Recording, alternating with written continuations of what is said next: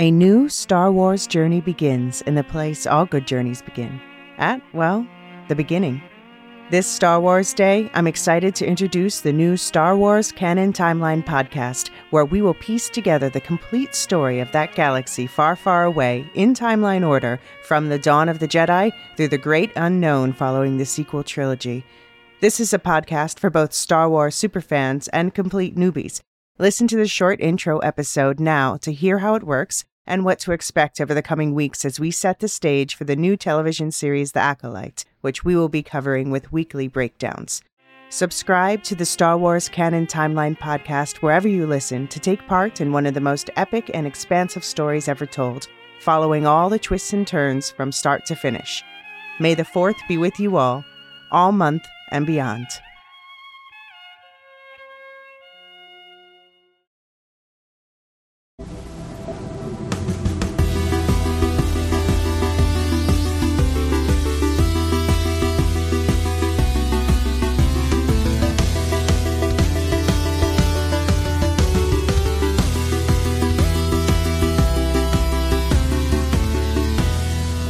Welcome to the Wheel of Time podcast. We're the Lorehounds, your guides to Randland. I'm David.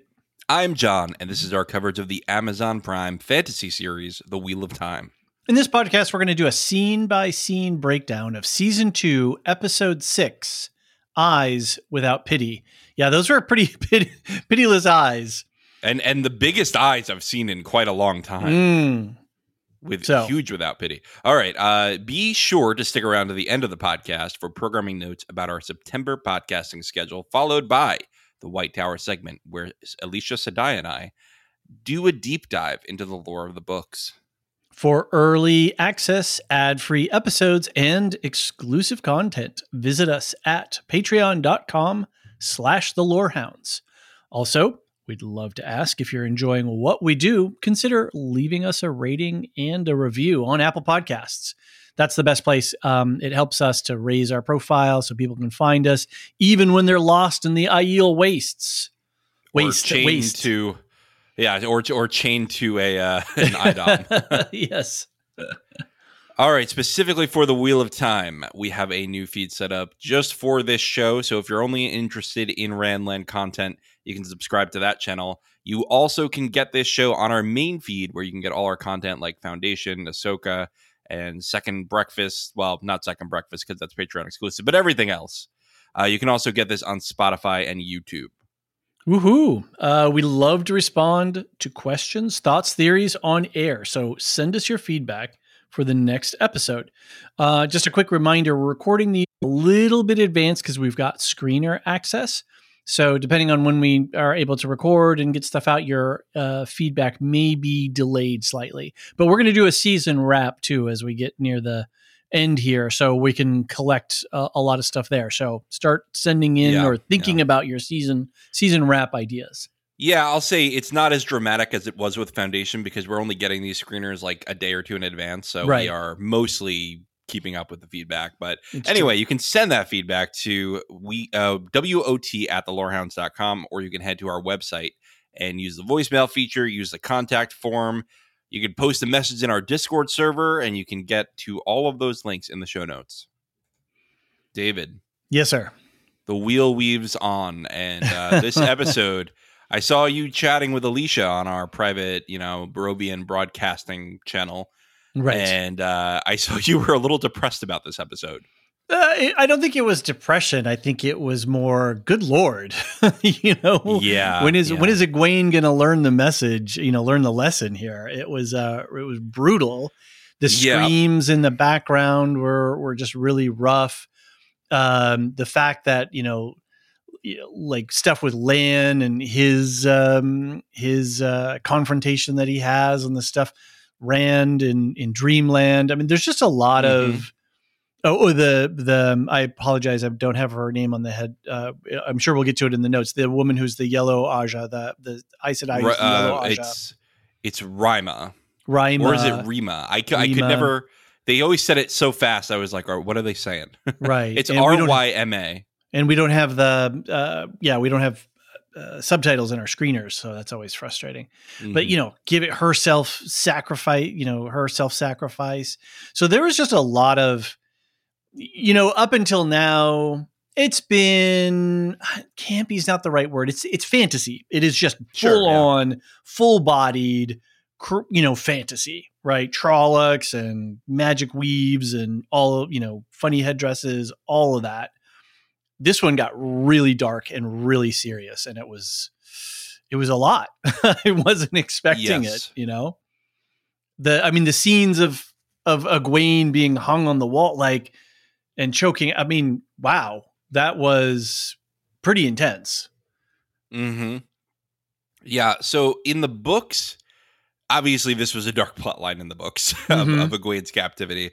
The way that they described Renna and Egwene's relationship was that Renna was speaking to her the way you speak to a dog. mm, And I think they nailed that in the show, both in the writing and the Mhm. acting. They really nailed this good girl, you know, this this really right. like I'm proud of you for doing the trick, not because you're a human, not because Right. I'm proud of your triumphs as a human. Really, really captured the dehumanization of the Damane, yeah the the terror of it. I think they really made you empathize with Egwene on how terrifying that would be to not even be able to lift a pitcher of water because of the, the way you're thinking about it. You, you can't even have thought. thoughts of your own. You Mhm. cannot have thoughts of your own because they will hurt you. Right. Right. Yeah, it's it's really intense. So, yeah, um I think, you know, so far the show from a season standpoint, it feels like it's it's holding steady. It's it's I'm not feeling uh up or down on any given episode. The pacing seems to be going well and story and plot seem to be developing. Again, I still uh kind of stand on the on the fact that this is you've got to be into fantasy to to want to get into this because there's so much uptake in in the world building and stuff like that. Whereas like last episode, it was a lot. This one was nice because it was just plot. Like we were just moving Mhm. through with, you know, we didn't have to think about place or or what's going on. Um, so they were just filling out and developing things. So um, yeah, no, it's it's. Uh, I think it's going along good. Uh, I don't know how book readers are doing. I would assume that you guys are We're having a great time. vibing. Yeah, Except except as Elysia calls them, the book cloaks. They are the, the, book uh cloaks. it's oh, anybody right, who's the- like super into like everything needs to be you know verbatim from Yeah. the book, very literal. right, Um, right. you know, like white cloaks, they're they're called book cloaks. Got- oh, I- I got it, think right. It's just poking fun. it's just poking fun. But uh, yeah, she we basically say, look, we'll we'll entertain all opinions, but we're not going to spend a lot of time on book cloak theories. Right. right. Well, and we had the same thing when we did our uh, Rings of Power uh, coverage, right? It was um, there's a committed fandom that it's very important to them, and you know they, yeah, for some people, yeah, you've got to do it like I did it in my head, which is not practical when you're doing a multi-million dollar set and actors and all kinds Right, of uh, right. other things, and we talk a lot about that with with uh, Brian Shippey, who is a Tolkien scholar, and he took you know, his whole lecture on the medium and the message, and Mhm. how do you have to bend things, or if, in our conversations with David Goyer of Foundation, how do you how do you take this complex material and make it work on screen? And there's a lot of choices that they have to make, a lot.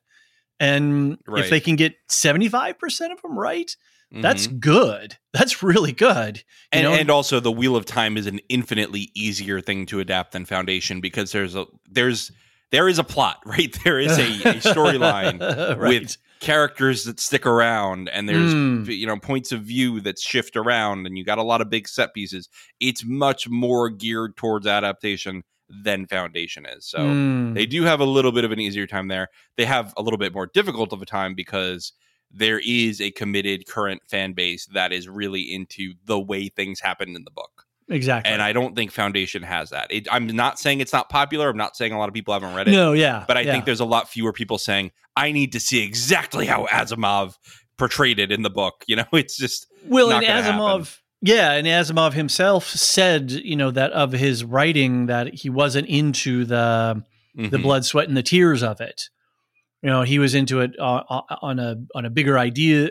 I don't, I'm not trying to diminish or make levels, but his his work, admittedly, was he was trying to play with intellectual concepts right where it right. feels like Wheel of Time is character and pathos and drama and interaction and um, Right. you know and the blood, sweat, and the tears of it, so that you really are invested in these individuals. Mhm. Where Asimov, at least with the core Foundation books, it was centuries and one chapter to the next, you didn't have a another character. Where you know, uh, I think what San, uh, um, Brian Sanderson, brandon uh, sanderson yep sorry, Brandon Sanderson. I apologize. Um, Brandon Sanderson was really writing characters that he wanted you to fall in love with or Mhm. wanted you to hate, you know, and just so that you Yeah. really feel that visceral connection. At least yeah that's my supposition from watching the television show. yeah yeah robert You know. jordan the the first writer robert jordan he really cemented Oh, sorry, I got characters. Sanderson and Jordan. That's okay. I figured. I apologize. That's why I'm, I'm Don't saying it now so we don't get at it. um,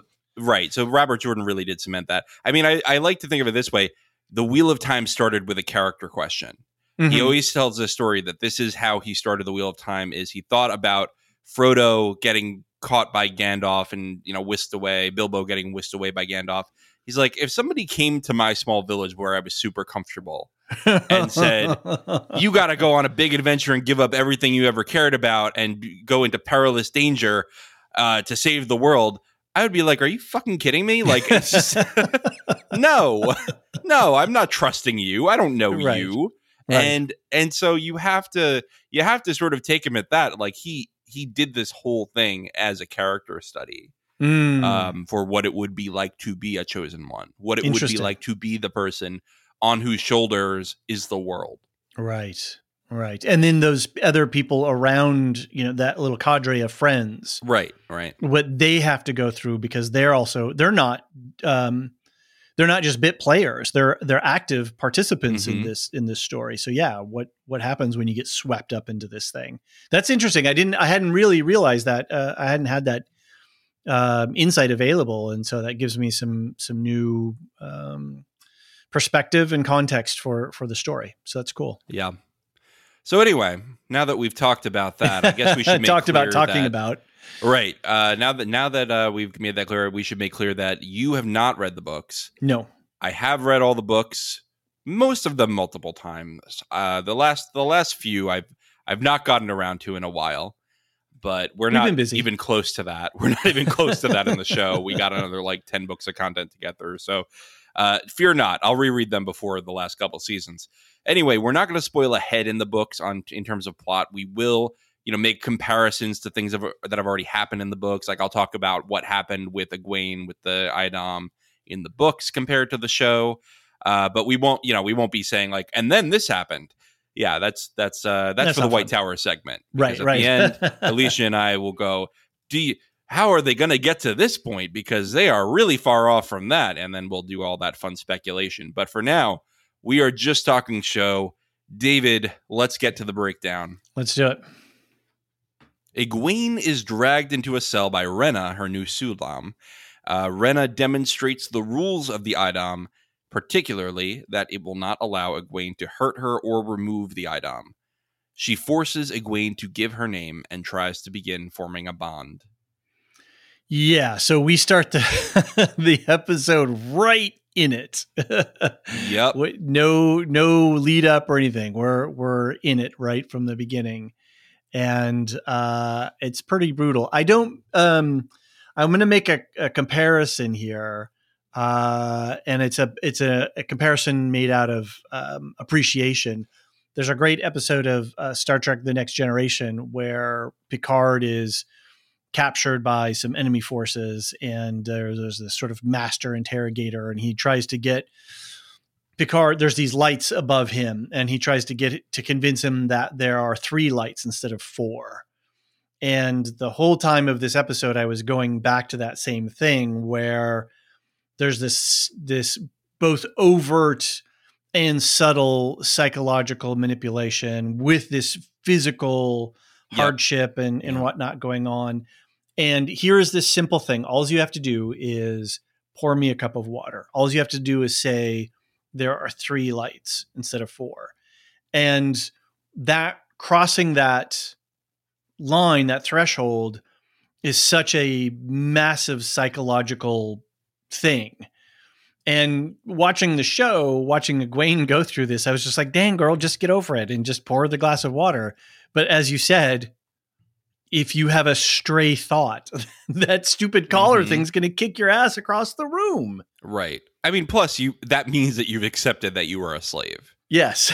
which is absolutely horrific. yeah. And you know what I really like about this scene, and this is true to the book, is that Renna presents herself as the good cop. Right? Yeah. She says, oh, so I, reasonable. I, you know, a lot of Suldam they disagree with me. Most of Mm. them wouldn't want to be friendly with you, but I'm not like them. Don't worry, you've got a good trainer with me. yeah. Uh, little doggy, uh, you and I are going to be best friends as long as you listen to me. yeah. And there, there's two things about that. One, she is again the good cop. She's trying to be friendly. She's trying to sort of give give some Stockholm syndrome fuel to Egwene. but the other thing is she's extremely matter of fact. Nothing she says Mm. is said in a cruel way, even if the Mhm. facts are cruel. Everything she says is, "You can't hurt me." Mhm. That's not what that thing allows you to do. You cannot take it off. That thing will not allow you to do it. It's it's presenting things as reality rather than as a punishment.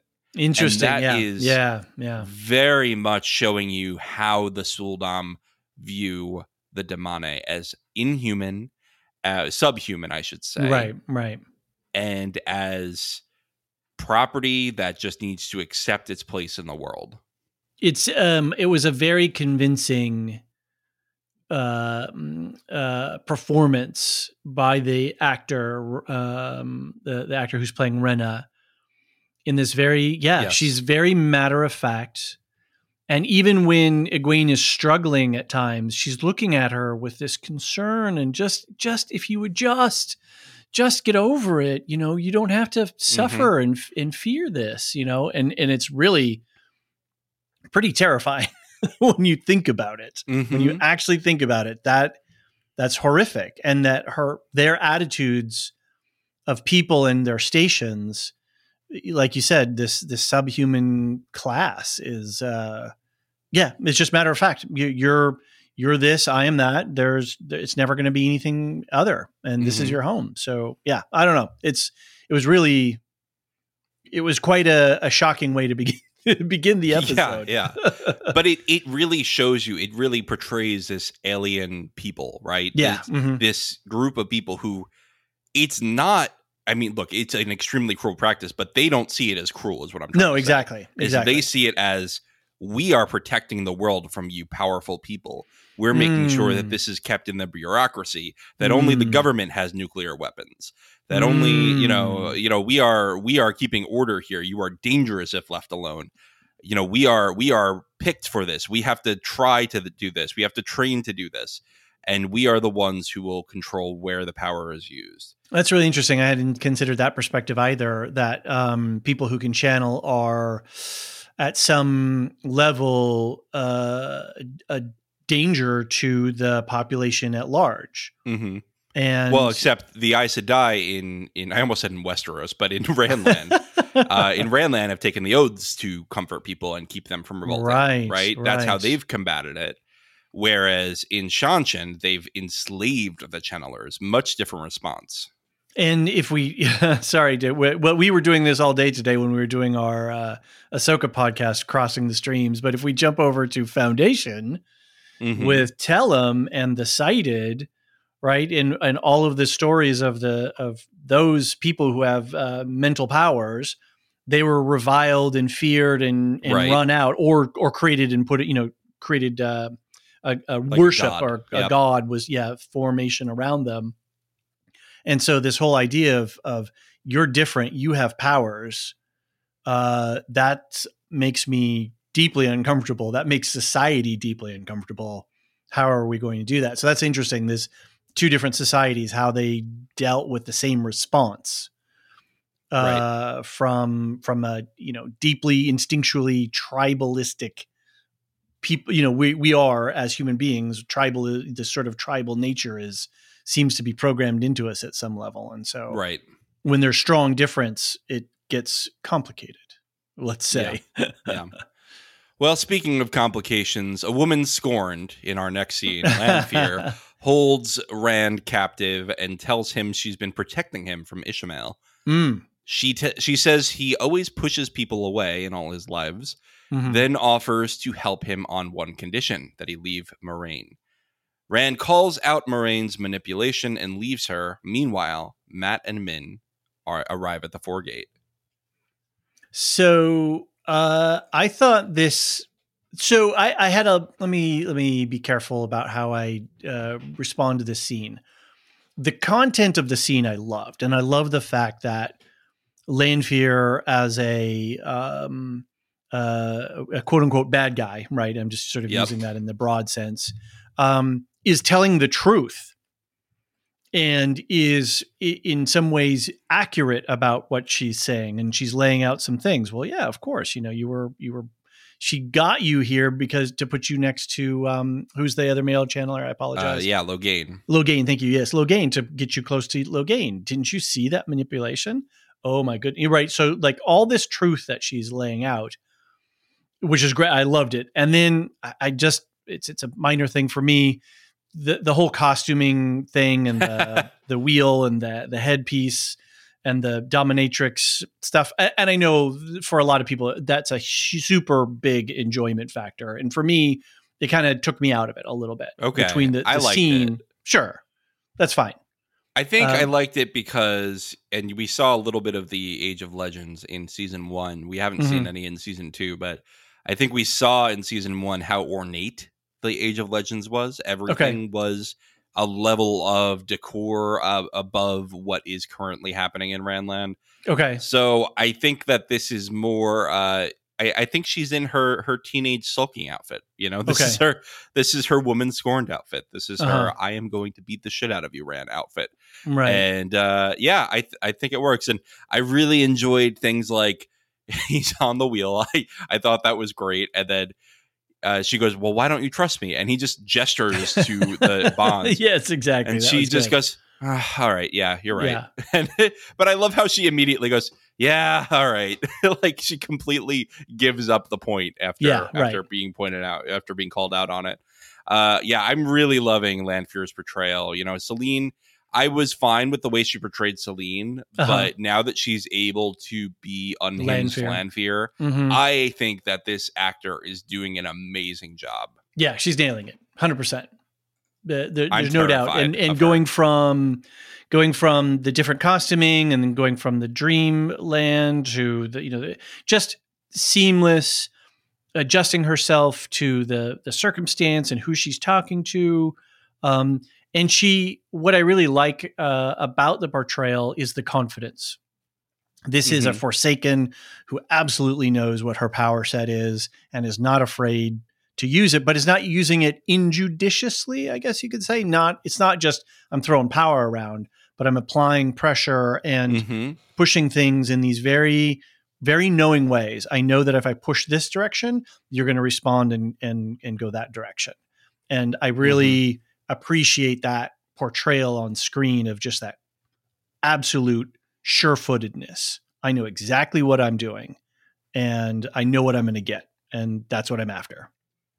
Yeah, you know what's Lanfear is one of the most terrifying Forsaken, and it's not because she's more powerful than the other ones. not because she's hot.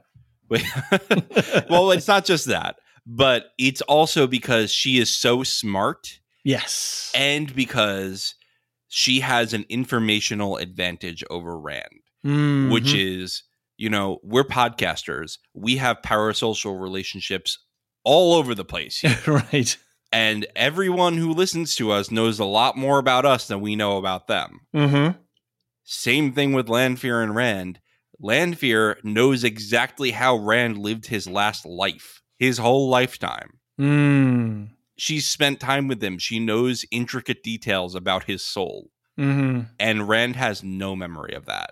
Right, right. So he's a complete information disadvantage. hmm Plus, she did spend three months with him while he was being himself, and she was being Selene, whoever that Mhm. is. right. So she knows way more about him than he knows about her. Huge informational advantage. She's able to push his buttons so easily here. Right, right. And it's great. It's great to see her manipulating him and to in turn manipulate Moiraine, who the season has set up for us to be a little bit miffed with Moiraine, you know, this season. Like, hey, you're treating all your people like crap and you're being mean to people and Yeah. and and so now you're getting a little comeuppance. I mean, we don't want the we don't want you to lose the game here, but yeah, you know, you know I don't feel Yeah. sorry for you in the way that I might want to. I um I've been on record not being in love with Rosamund Pike's casting. Okay, I think that um I think she's a bit Shakespearean for the role. okay, Now Elysia will tell me a million times that I'm wrong. And that's fine. Like if you like her, you like her. Right. I think she sometimes sells it for me and sometimes I'm like taken out of it by the by the shtick. Mhm. But I, I just I love Moiraine in the books the whole time. Like there's Mhm. never a time where I'm pissed off at her. okay, And I'm really pissed off at her this season. right, right, and I just I don't know, but like I don't know if that's a good thing. I don't know Mhm. if I like that the show has done that for me, and that's not Rosamund Pike's fault. That's the fault of the writing. No, I think so- Rosamund Pike is right in there with this. Sure, uh, yeah, being an yeah. unsympathetic character. Yeah, so I'm I'm curious where they're going with it. I'm willing to give them a little bit more wiggle room, but you know, if this were a couple episodes, fine. I think Mhm. that having her be unlikable for a whole season was a mistake. Interesting. Okay. Yeah. Yeah. I uh, w- wins the well, and I could say this uh, too about um, uh, not Egwene, but um, apologies, um, Nynaeve. Nynaeve. Thank you. Mhm. Um, Nynaeve, just like Nynaeve, just get over. Like, I, I want. I'm ready for growth. I'm ready for arc. you know, like let's let's see some mo- movement, and I want to see Moiraine do some movement too. Right? Like, I want to yes. see. I want to be sympathetic. I like your character. I, I just give me a little bit of nudge in the direction that you're going, rather than just being Right. stuck in this one gear the, the whole time. Yeah, now Nynaeve is someone who I was angry with for about six books. Okay, And then- and then I finally came around to like now she's Okay. one of my favorite characters, but it took a long time sure. for Nynaeve to win me over. Ny- Moiraine Nynaeve had was- me from book one. Nynaeve was one of my favorites coming out of season one of the television show. So yeah, well, they made I'm- her I'm a lot more sympathetic in the show Okay. right off the bat. In the books, you're kind of like, all right, Yeah. get over it, get over it, get over it. You know, like just grow up a little bit. You're supposed to be Yes. the oldest of this group, and you're the one who's the least mature.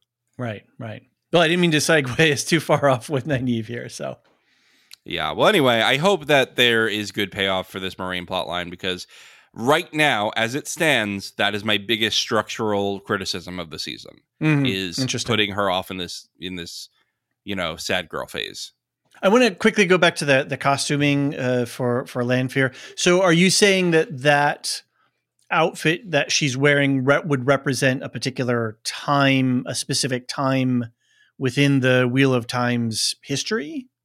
Probably it would probably Okay. be closer to what she would wear in the Age of Legends. Okay, got it. Just because, yeah, the the the the headpiece just kept throwing me out because it looked Mhm. like a costume and not a, Right, a- right. a natural extension. And and I think, and not knowing anything about where they were or what they were, what was going on with that, Mhm. the Yeah, I they just were- have no context for it. She's So three years old, right? Uh, Okay. I'm sure fashion has changed in three thousand years. just a little bit. Yeah. cool. Okay. Cool. Okay, let's move on. Elayne and Nynaeve argue about what to do to save Egwene. Nynaeve tells Ryma about Liandrin's turn to the dark, and Ryma labels her Black Ajah. Yeah. Uh, yeah, it just felt like good um, plot, you know, moving plot forward and and setting some stakes here. And then inevitably we get the no, we can't leave our friend, but the fate of the world is in balance. If we don't tell the you know Amyrlin seat, Mhm. then like who's gonna? So you know, it it was all pretty straightforward for me. Yep, yep. Not a lot to say about this scene, uh, except this is the first time that the show has actually used the term Black Ajah, as far as Yes. I remember. And I I really am bummed that we don't. Well, I don't know. We we- may get more of Rayma uh, later. Uh, Mhm. She was a great little addition. This Yellow Ajah schooling these Mhm. girls. Like, girls, what are you doing here? We got we got to talk about what's going on. She well, was, we've still got lovely. plenty of people in the kennel to deal with, so perhaps That's what I'm saying. up. Maybe Yeah. maybe we get uh get her back and out, and she can uh, exact a little bit of revenge later on for Right. losing her warder because that was also not cool. There's a lot of not cool stuff in this episode. So I mean, it's all great for the dramatic stakes, right? But yeah, Yep, they were not shy about bumping people off. definitely. Speaking of bumping people off, uh, Liandrin visits her dying son Eludrin and is joined by Lanfear. Mm. Lanfear determines that Liandrin swore oaths to the dark to save her son, but she says this is not life. She kills Eludrin to free Le- to free Liandrin and urges her to follow the dark, not Ishamael. I love this line that Lanfear uses. There are many ways, there are many paths to walk through the night. Mm, yeah, yeah. It was a pretty powerful scene um, in that Liandrin is um, she's made she's literally made a deal with the devil, right? Mhm. For for what? And what is she going to now be struggling with? Is she really walking the dark side, or was she just trying to pay a price? And now that that part of the equation is gone, you know, the person that she was trying to protect. So it's going to be really interesting to see where her character goes now that she's not grounded with her uh, with her son there anymore. Well, Lanfear did drop some lore here. She said, Okay. you know, you can't go back on your oaths. It's Those true. are your oaths. It's Right. they are binding, just as the three oaths are. Mm. Um, you know, somehow the uh, the Black Ajah has gotten around the three oaths, and that's something that you'll have to wait the wheel weaves um, to find out why. But It's- for now, just accept it.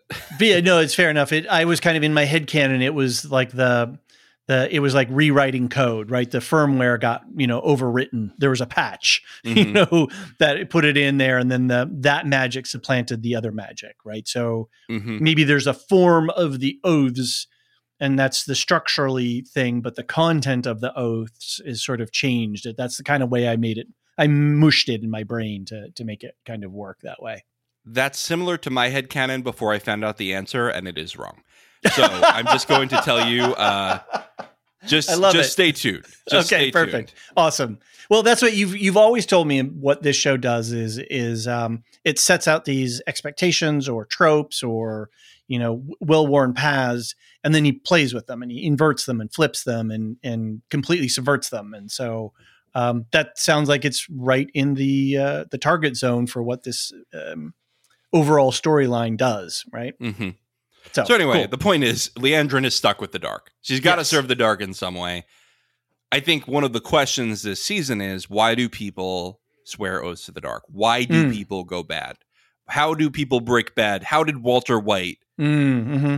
go to the darkness? Um, but and that's really, interesting. Like, right, exactly. But also, can you? Now we're introducing this new question: Is can you return to the light once Mhm. you've gone to the darkness? Interesting. Cool. Yeah. Or, you know, um, when The Walking Dead was in some good places, that was one of the questions they were asking. Can Uh-huh. you come back? You know, you've got to, the, the monsters aren't the zombies, the monsters are the other people. And to fight the monsters and to, to survive, you've got to do monstrous things. Can you then still live in society? Can you still love your child? Can you still, you know, have tender moments with your your loved ones? knowing the the horrors that you've committed to um, to try to keep yourself alive right so that's that's an interesting question Yep, yep.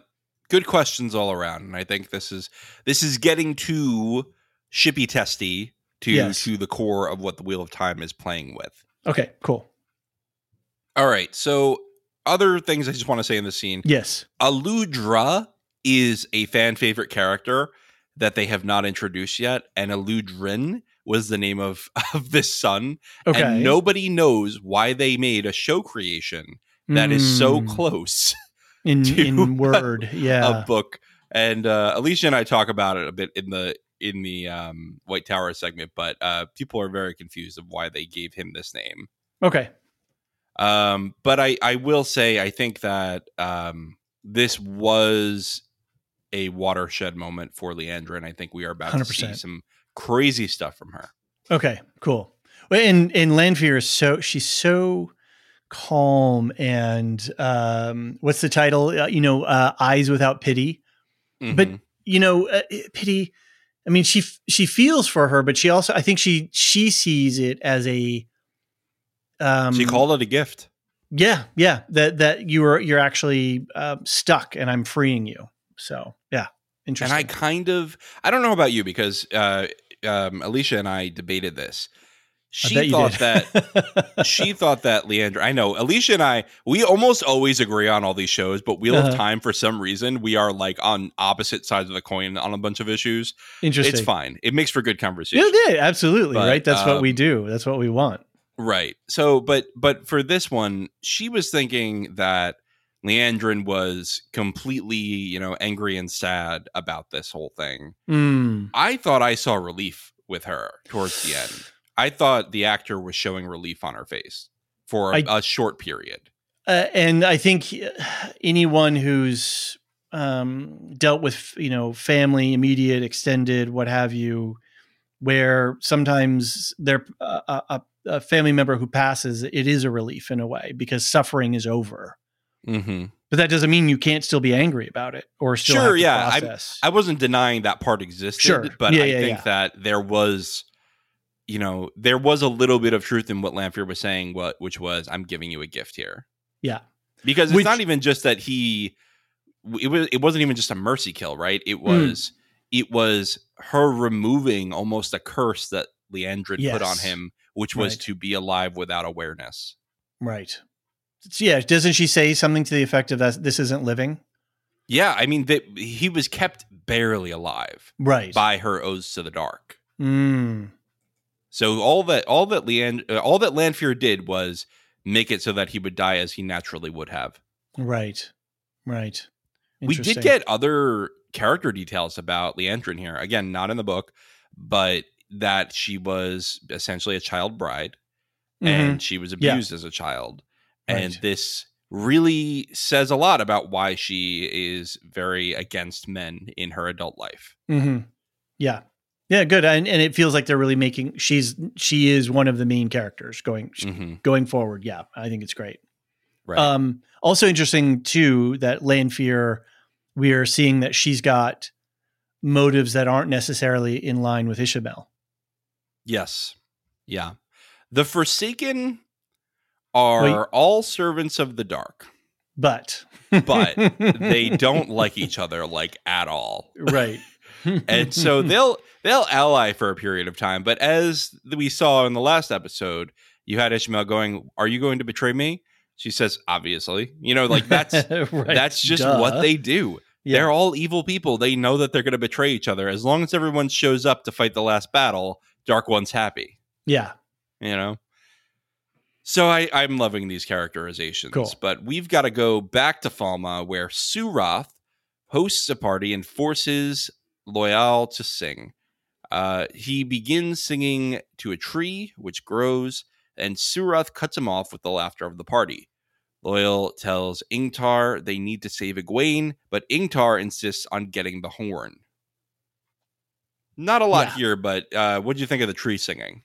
Well, um, I thought that was interesting, and and I guess it it goes to that uh, I don't know a lot about the builders, and so I was like, oh, this is an interesting Mhm. skill, and maybe there was something in season one that I I'm forgetting. No, this Um, is the first time they're introducing tree Okay. singing. I think Cool. um, it's it's that is what they were made to do. That's what they Oh. were meant to do, which was to sing to trees and grow trees. Sung wood is what they call you know timber from Okay, uh, lumber from from these trees, and it's just better wood. It's solid, more solid. It's it's you know longer lasting, and that's what they did. And they're called builders because after the breaking of the world, after the old Ran broke the world, hmm they're the people who helped build the cities back up.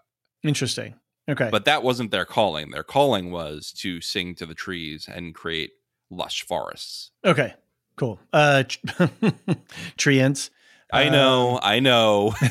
Little Tolkien esque. yeah, it's fine. It's cool. We're playing. We're playing with the Legos, right? We're Yep, building yeah. stuff out of uh, out of different things. We're using the we're mixing the parts together from Mhm. different kits. I think they're Um, kind of part ent and Yeah. part um, dwarf hmm in this. You know, they are they have elements of both. Uh, the thing that really disturbed me about this um, party, which is I think it was supposed to, uh, was that the Suroth and her party are just cruel and and Yes. dismissive, Yep. and um, uh, and and you could just feel that high school cafe or middle school cafeteria vibe going on, and it was icky, you know. And I was like, "Ooh, I don't want to. I don't want to hang out with these people." Exactly. So And I mean, she calls him da'covale. That's that's a Seanchan slave. Okay, Um, so he's now been made into a slave that's not a channeler. So he's he's standard issue slave instead of right. um, you know weapon slave. And uh, it's very yeah. Then we get we get the the setup for the the stakes. Oh, I um, I did want to say before uh, that. I mean, that's a clearly like, oh, we got to get the horn, or we got to get our friend, right? the MacGuffin has been introduced. Exactly. And we got two, right? You know, oh, it's a, you know, which one, right? Save the Mhm. world or save our, you know, our feelings uh, because of our friend. But what I thought was interesting was Suroth when she was seeing as slowly as people were becoming a little bit more entranced, Right. she was like, "Oh wait, this is stealing the attention away from me." Exactly. Oh, okay, you know, end yep. of story. Back to me now. Back to you know. Can't let the. da'covale take all the attention. You know, my slave can't take all the attention from me. So good character moment to showing us more who Suroth is and what Mhm. her her um, operational parameters are. She's very easy to hate. There's really no redeeming quality to Suroth, especially in the show. fair enough. Yeah. Egwene fantasizes about using her water pitcher to attack Renna, but in reality, she cannot. Renna explains that the Idom prevents her from touching anything she sees as a weapon.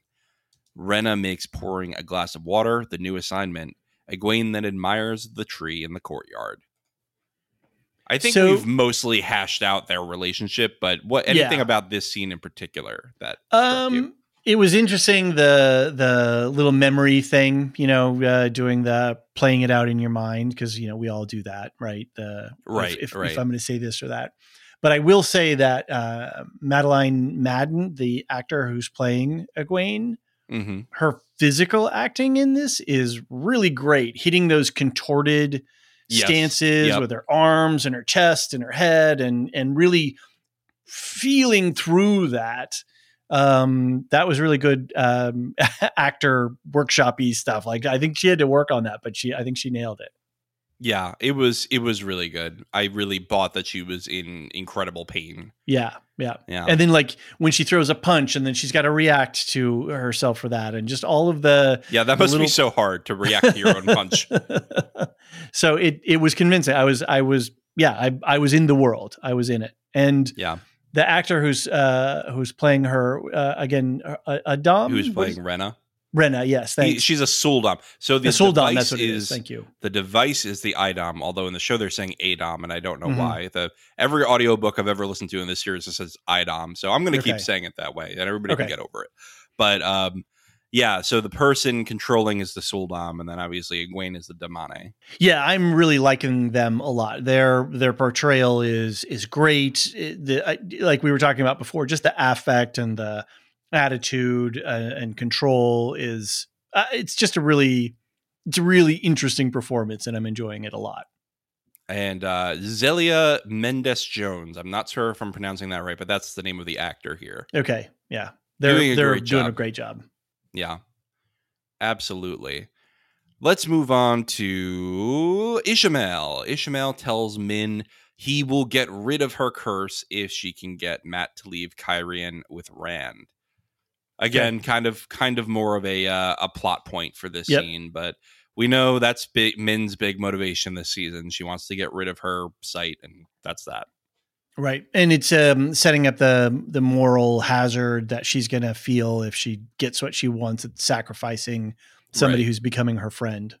Right. And two people really, right? Because Mm. something bad's probably gonna happen to Mat, and then he she knows he's gonna kill Rand in her vision. Right, right. Lan arrives at a monument uh, to the Forsaken with Alanna and the warders. He tries to sneak out of camp, but the warders and Alanna accuse him of being a dark friend and force him to tell them about the dragon reborn. So I was a little confused with this scene in as much as Well, no, I guess I'm now that I'm t- thinking about it a little bit more, I'm less confused. If he had just stayed in camp, they wouldn't have confronted him this way. But because he did try to sneak off, they were like, "Okay, this is even more. We're we're suspicious. Now he's sneaking off. We're even more suspicious. So now we have to intervene." So I guess that makes Right, sense. Uh, right. Now that I work it out. Like, right there, there, there's some reason he's avoiding the tower and he's trying to figure out the whereabouts of the Amyrlin seat. It's Yeah, suspicious. I think right, that's yeah, right. I think yeah. that made sense.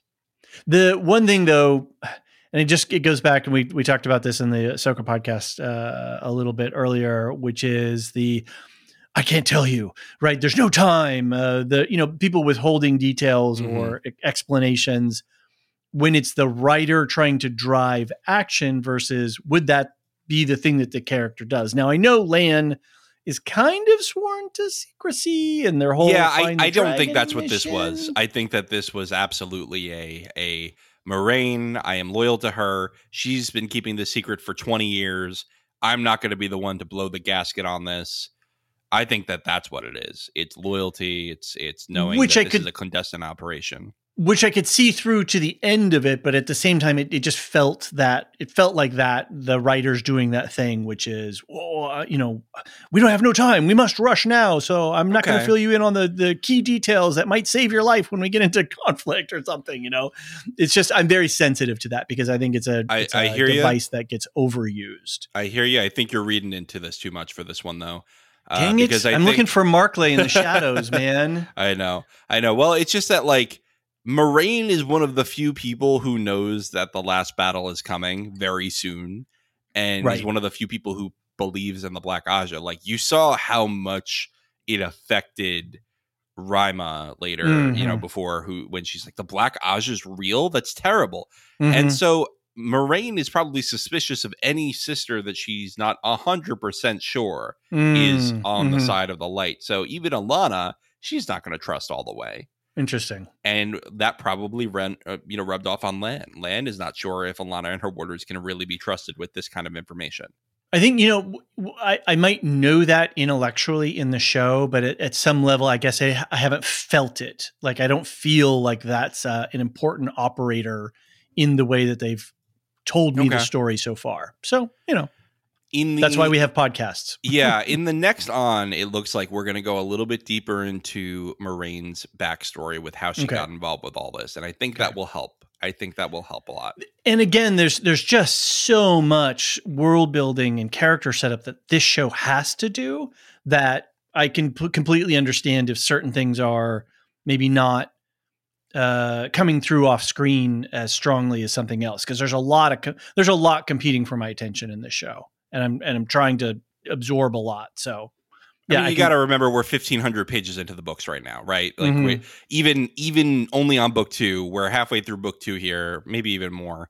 We're we're already fifteen to eighteen hundred pages into this story, Mhm. and they've only had you know fifteen hours to tell us this so far. Exactly. That's and that's what I'm saying. It's a Yeah. lot. It's a lot, a lot of stuff to try to get nuance from. Right. So it's it's tough because the Yep. book has so much more room to have Yeah, those character moments. This just doesn't because that's Exactly. the nature of the medium. But hey, podcasts help. Podcasts are your friends. They sure are, and here you are, so you don't need to be sold on them anymore. Let's move on. Rand has nightmares about killing his friends and is visited by Ishamael, who is kicked out by Lanfear. Lanfear promises so to show. Rand anyone he wants, and Rand chooses Egwene. He learns she is imprisoned by Ishamael and promises to do anything to get to her.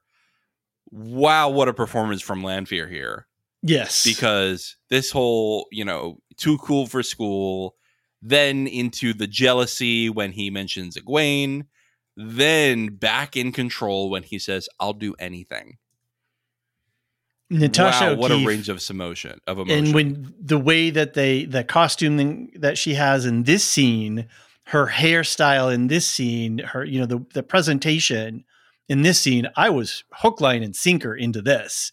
This is this was great. Um, and I loved the little looks that she had for Ishamael and their little, just the whole little tit for tatty kind of interaction. It was all the while.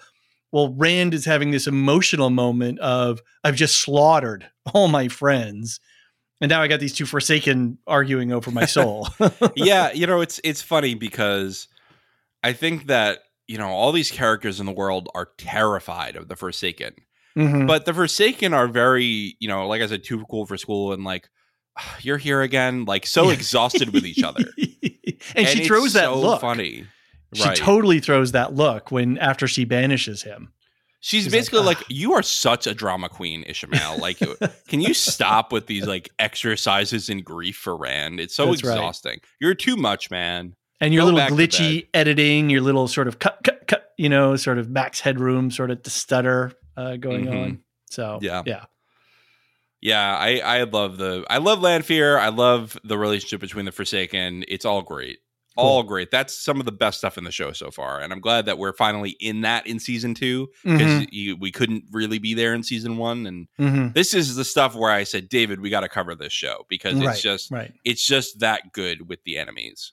right. And I think we're we're into the the meat of things right now. So it's it's feeling for me better. It's not just fantasy stew, but oh, I'm starting to see the hmm shapes and the outlines of these different plots and character developments. There's something new here, right? Yeah, first, yes, and that's what I want.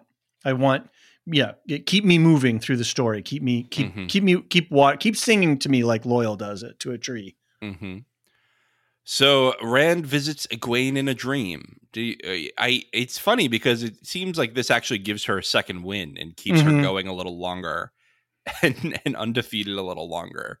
Which and is that, and then that's terrible for her. exactly that's more pain and trauma for her. I think one of the things in the Wheel of Time that is not the case in Lord of the Rings is that sometimes a good person does the right thing and it results in a tremendous amount of pain.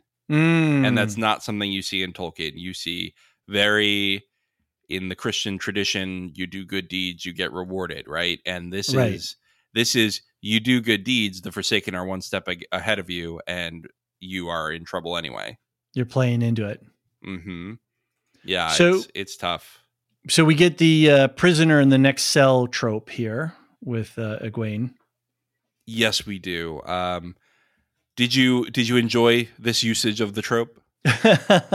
in the end, I was like, oh, okay. Because where was it that they showed us that actor before? Yeah, so that was the sitter of the Blue Ajah who told Moiraine she had to stay in Tar Valon and caused the whole exile thing. From season one. Correct. Got it. Okay. Right. That's the and last they- and I think they her. gave it to the gave it to us in the um previously on. Okay, yeah.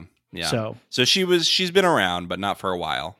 well, and that and what that does is it gives you the the weight, the impact of uh the fact that they can capture Aes Sedai and enslave them in this way. A That's- sitter is basically a senator in the White Tower. They Mhm. are as high up as you can go without being the Amyrlin or her, or her number 2.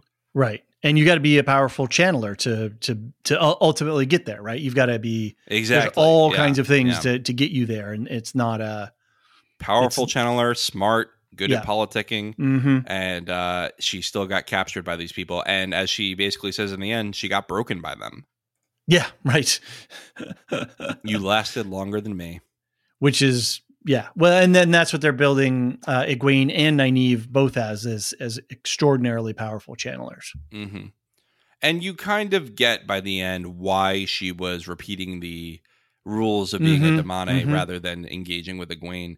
She wasn't doing it out of cruelty. She was actually doing it to try to ease Egwene's Mercy. transition. Right. She Mercy. was like, "Don't give her any hope because that's just going to hurt her more, and she might die." exactly. Exactly. Yeah, Which is all great dramatic fodder, right? Mhm. Great, great for tension and, and stakes. Right. I didn't really read the scene, but yeah, basically she awakens to the neighbor chanting uh, the rules, and Elayne and Nynaeve debate next steps with Ryma and try to figure out how the IDOM opens. So I'm intensely curious about the item, and I think there's another scene, a couple more scenes later on where they like get into a little bit more. Mhm. Um, so maybe we'll save it for that because isn't Yeah, I think that's it's a fine. scene later where where um, Nynaeve where they talk uh, about they can't interprets open it. it. Yep. Yeah. Okay. Yep. Let's hold it. All right. Well, David, speaking of holding it, let's take a break. and when we get back, we'll head back to Cairhien.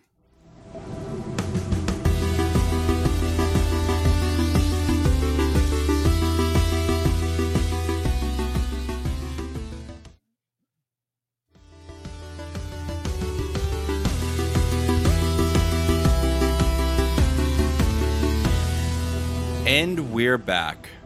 All right, let's move back to Cairhien. Barthanes brings Moiraine the sandwich he made for her as a child. She's rude to him, triggering the wrath of Anvaere, who attacks Moiraine for missing their father's death and being like their mother. She tells Moiraine to leave, but Moiraine pulls rank. We see Moiraine writing a letter to Siuan. Yeah. So more good backstory here, uh, and uh, going into the whole, um, you know, we, as much as we like to try to deny it, um, you know, we're we are well, you know, assuming that we've had a, a, a longer parental relationship or having a parental figure, we pattern off of them more than we like to admit sometimes. So mm-hmm. we uh, we go into that with with Moiraine here, I think, and uh, that's interesting. Uh, again, more depth and and complexity to her character.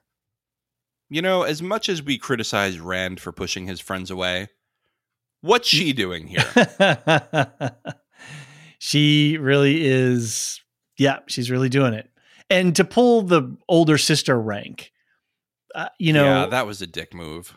And I don't know that uh, Anvaere wouldn't be able to counter it. Um, she owns this town, and she own you know she's got all the the spy network and the, the the relationships and stuff. So yeah, I don't know. Yeah, I was I was surprised to you know by by Moiraine being able to I, you know seemingly successfully pulling that card, playing that card.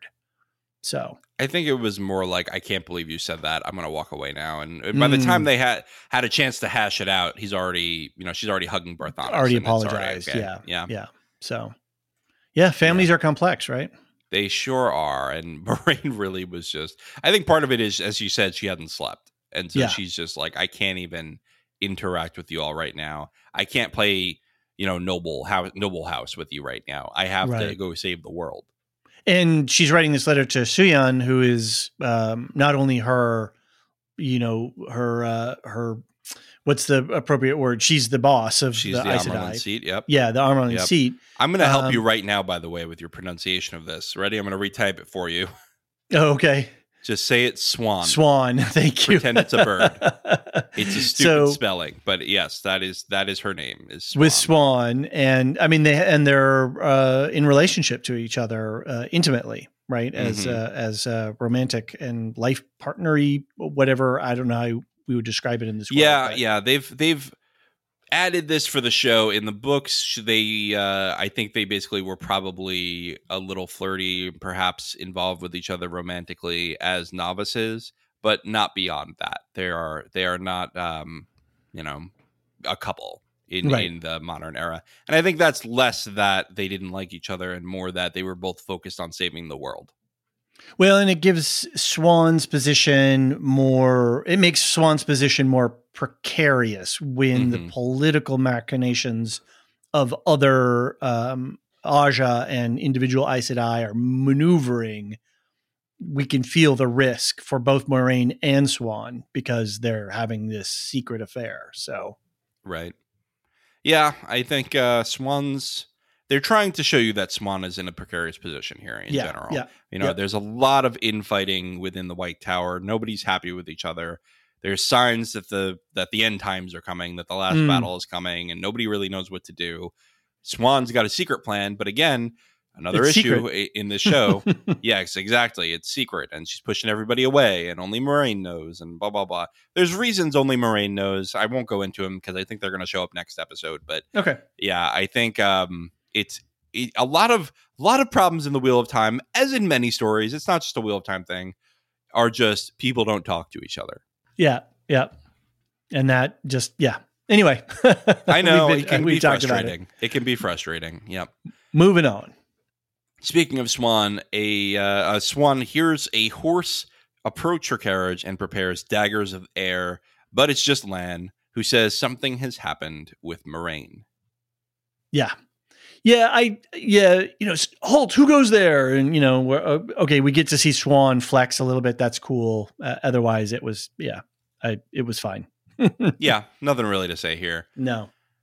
Rand asks Logain to train him, saying Rand is Logain's last opportunity to change the world. Rand almost burns out, but throws up before he does. Logain is impressed by his power. Rand then sees Mat gambling at the foregate, and the two embrace. So is this the last time we're going to see Logain? I wonder. I mean, I'm, I'm asking this as a, a show mm-hmm. question. You don't necessarily have to answer, but it doesn't feel like they've got much runway left for Logain uh, now. So I don't know. It was a thought I had. I've got to remain silent on that one. The wheel weaves. The wheel weaves. Um. Yeah, Mat, getting a little OP there. Mat or a Rand? Sorry, Rand. Rand. Rand uh, I apologize. Rand. that's all right. Yeah. Uh, Rand. Yes, getting a little bit OP. He couldn't control himself. Yeah. I think this is the first time he's ever properly embraced the source, right? Because mm-hmm. I've I think I've talked about this before on this podcast, but in the in the books they have this gendered approach to this magic, whereas women and there's a lot of problems with this. This is Robert Jordan, not me. Mm. Okay. don't at me. Women have to submit to the right. female right. half of the source. Men have to dominate essentially the male half of the force. Of Which is power. interesting because Logain says, you know, embrace it. I can't remember. Does he actually say surrender to it, or he he's no, saying he says like, take take it. He says later. Later, um, he says that he says at first to start. I guess just to well, em- embrace the source is what people just say to like, okay, you know, to connect to, to it. Yeah, yeah, connect to the force, and then you know you can use it afterwards. That's not necessarily either direction of submission or or dominance. But then but, he does, yeah. And I always thought, mm-hmm. oh, okay, well, you're surrendering yourself a little bit, and you're getting close to it, and then Logain's like, now you know, he doesn't right. say this, but I'm I'm paraphrasing. He, he specifically he says, "Stop surrendering to it." He said, "You're yes. surrendering to it. Take it." Take it for yourself mm. take the power. And that is the difference between saidar and saidin. Okay. And saidin is the male half. Mm-hmm. um and again problematic things abo- abound but sure. yeah. uh but and and we can talk about that but uh my point is this is the first time that rand has actually properly embraced the mm-hmm. male half of the force of the I keep saying the force because we're doing Ahsoka. the I male half of the power. It's okay. It's all soup. It's it's sci-fi it's and fantasy soup, soup, right? Yeah, stew. Yeah. It's a chunky stew. It's a hearty, healthy stew that uh, keeps you it warm sure on winter nights. It sure is. But yeah, so this is. I mean, he's all of a sudden ooh, this is nice. yeah. he just he just takes a little bit too much. We've heard in various parts of the show that, you know, you you draw too much of the power, either side, male or female, and you will burn out. You could either kill yourself or you could uh, you know, lose the ability to channel. Yep. So Rand is playing with fire here, quite literally. Literally. And uh, he almost burns out, but then he gets a little bit sick. He lets go and he throws up because of a taint. We got two uh two vomit scenes in this show, so we uh, love it. This episode, you know, we got we got plenty of vomit to go around. It looked, uh, I, I, yeah, it, it seemed uh, it, it it worked on me. It was like, oh yeah, that of course that would happen. That that seemed very natural mm-hmm. to have that much uh, adrenaline and and just having your nervous system overloaded in that way that's a very normal physiological response mm-hmm. so. it's a puke for one special and um, honestly it's partially because there's the dark one's taint involved with Interesting. the male half of the force i'm so sorry i have to say it that way every time I've talked to my wife about the Wheel of Time. she laughs whenever I say the Dark One's taint. Right. but and that's what they it. call it and you could see it in the magic weave right, that right. was running was that sort of black ribbon stuff that was coming through there. Mm-hmm. Every so. time he channels a little bit more of this madness juice goes into him. Right. Interesting. Not great for Rand. Uh, we've got to do a combined scene next. That's okay. Ryma and Elayne test the a'dam. Uh, Ryma tells Nynaeve and Elayne about the losses of Aes Sedai and Falme, and the capture of a blue sister, then Elayne calls Egwene her first friend. Oh, isn't that sweet? Sure is. Um, it's interesting that Elayne um, and Nynaeve and um, uh, um, I don't remember which one you said already. I know Or Egwene. There's all the Ains. exactly. It was all getting muddled in my head. Anyway, the three of them, I like this little triumvirate, and I hope that they can find some balance with each other in terms of well, she was my friend first, kind of thing. Because The Wonder Girls. the Wonder Girls, girls, Elayne girls. is uh, she's bringing it. Yes, I think what a great addition to this cast because I think that Elayne is doing an excellent job. I'm not sure the name of the actor, but um, the the character is a great addition. One of one of the best characters in the books. I think she has some problematic areas, but she's not. She's certainly one of the smarter characters, the best politically minded character, Mhm. and uh, it's it's great that they're portraying her this way in the show. Yeah, and uh, I think it's. Um, oh, I'm not even going to try to pronounce her name. Oh, it's a it's an Irish name, I think. yeah, yeah, and I don't want to do it. No, I'm not. I, I don't want to disrespect the the actor. I think it's actually Kira. It's not. It's not as hard as you think it is. okay. Good, because I I'm looking at these uh, this letter combo, and I'm like, oh, I'm not sure. Yeah, it could Uh, be Sierra, but I think it's Kira. Yeah. Uh, yeah, anyway, she's she's doing great. I'm I'm really liking the the balance. She's bringing balance to the the force of Nynaeve and, and Elayne. I know somebody's got to do it because Nynaeve right. is just is just a loose cannon over there. Yep. Um. So we learn obviously, you know, there's a captured blue sister that leads into uh, uh, Megan. Megan, sorry, uh, later coming back right in. but there were three rings there there was a, a green a blue and uh, what was the other color was it maybe a it was brown a gray. It was gray. it was gray gray Mhm. Ajah? That's yes. There's a gray Ajah. oh what do they do they are the uh, the negotiators. Like they will negotiate peace treaties and whatnot between Huh. kingdoms. kind of diplomats Yes, they. okay Your my kingdom's fighting your kingdom. The the White Tower sends a gray sister to come help us negotiate. got it so we got a blue a gray and a green here and a yellow right so that would be if that was their Mhm. little strike team their little you know alpha force or something right so Mhm. makes sense to have uh, Right. uh, right. Um, talent and skills and experiences and art it yeah. sounds like a D and D party, right? You've got Completely. You've got the bard to negotiate. exactly exactly Uh, gotta have the fighter gotta have some muscle right. You got the So, healer. you got the yeah. cleric. Um, yeah, we got everybody. We got everybody. All right. Renna tries to sell Egwene on her new Damane status. She emphasizes that Egwene is neither a person nor a woman, but a powerful Damane. Mhm. She teaches Egwene how to use the power to burn her favorite tree. When she asks Egwene to pour a cup of water, Egwene can't and Renna beats her.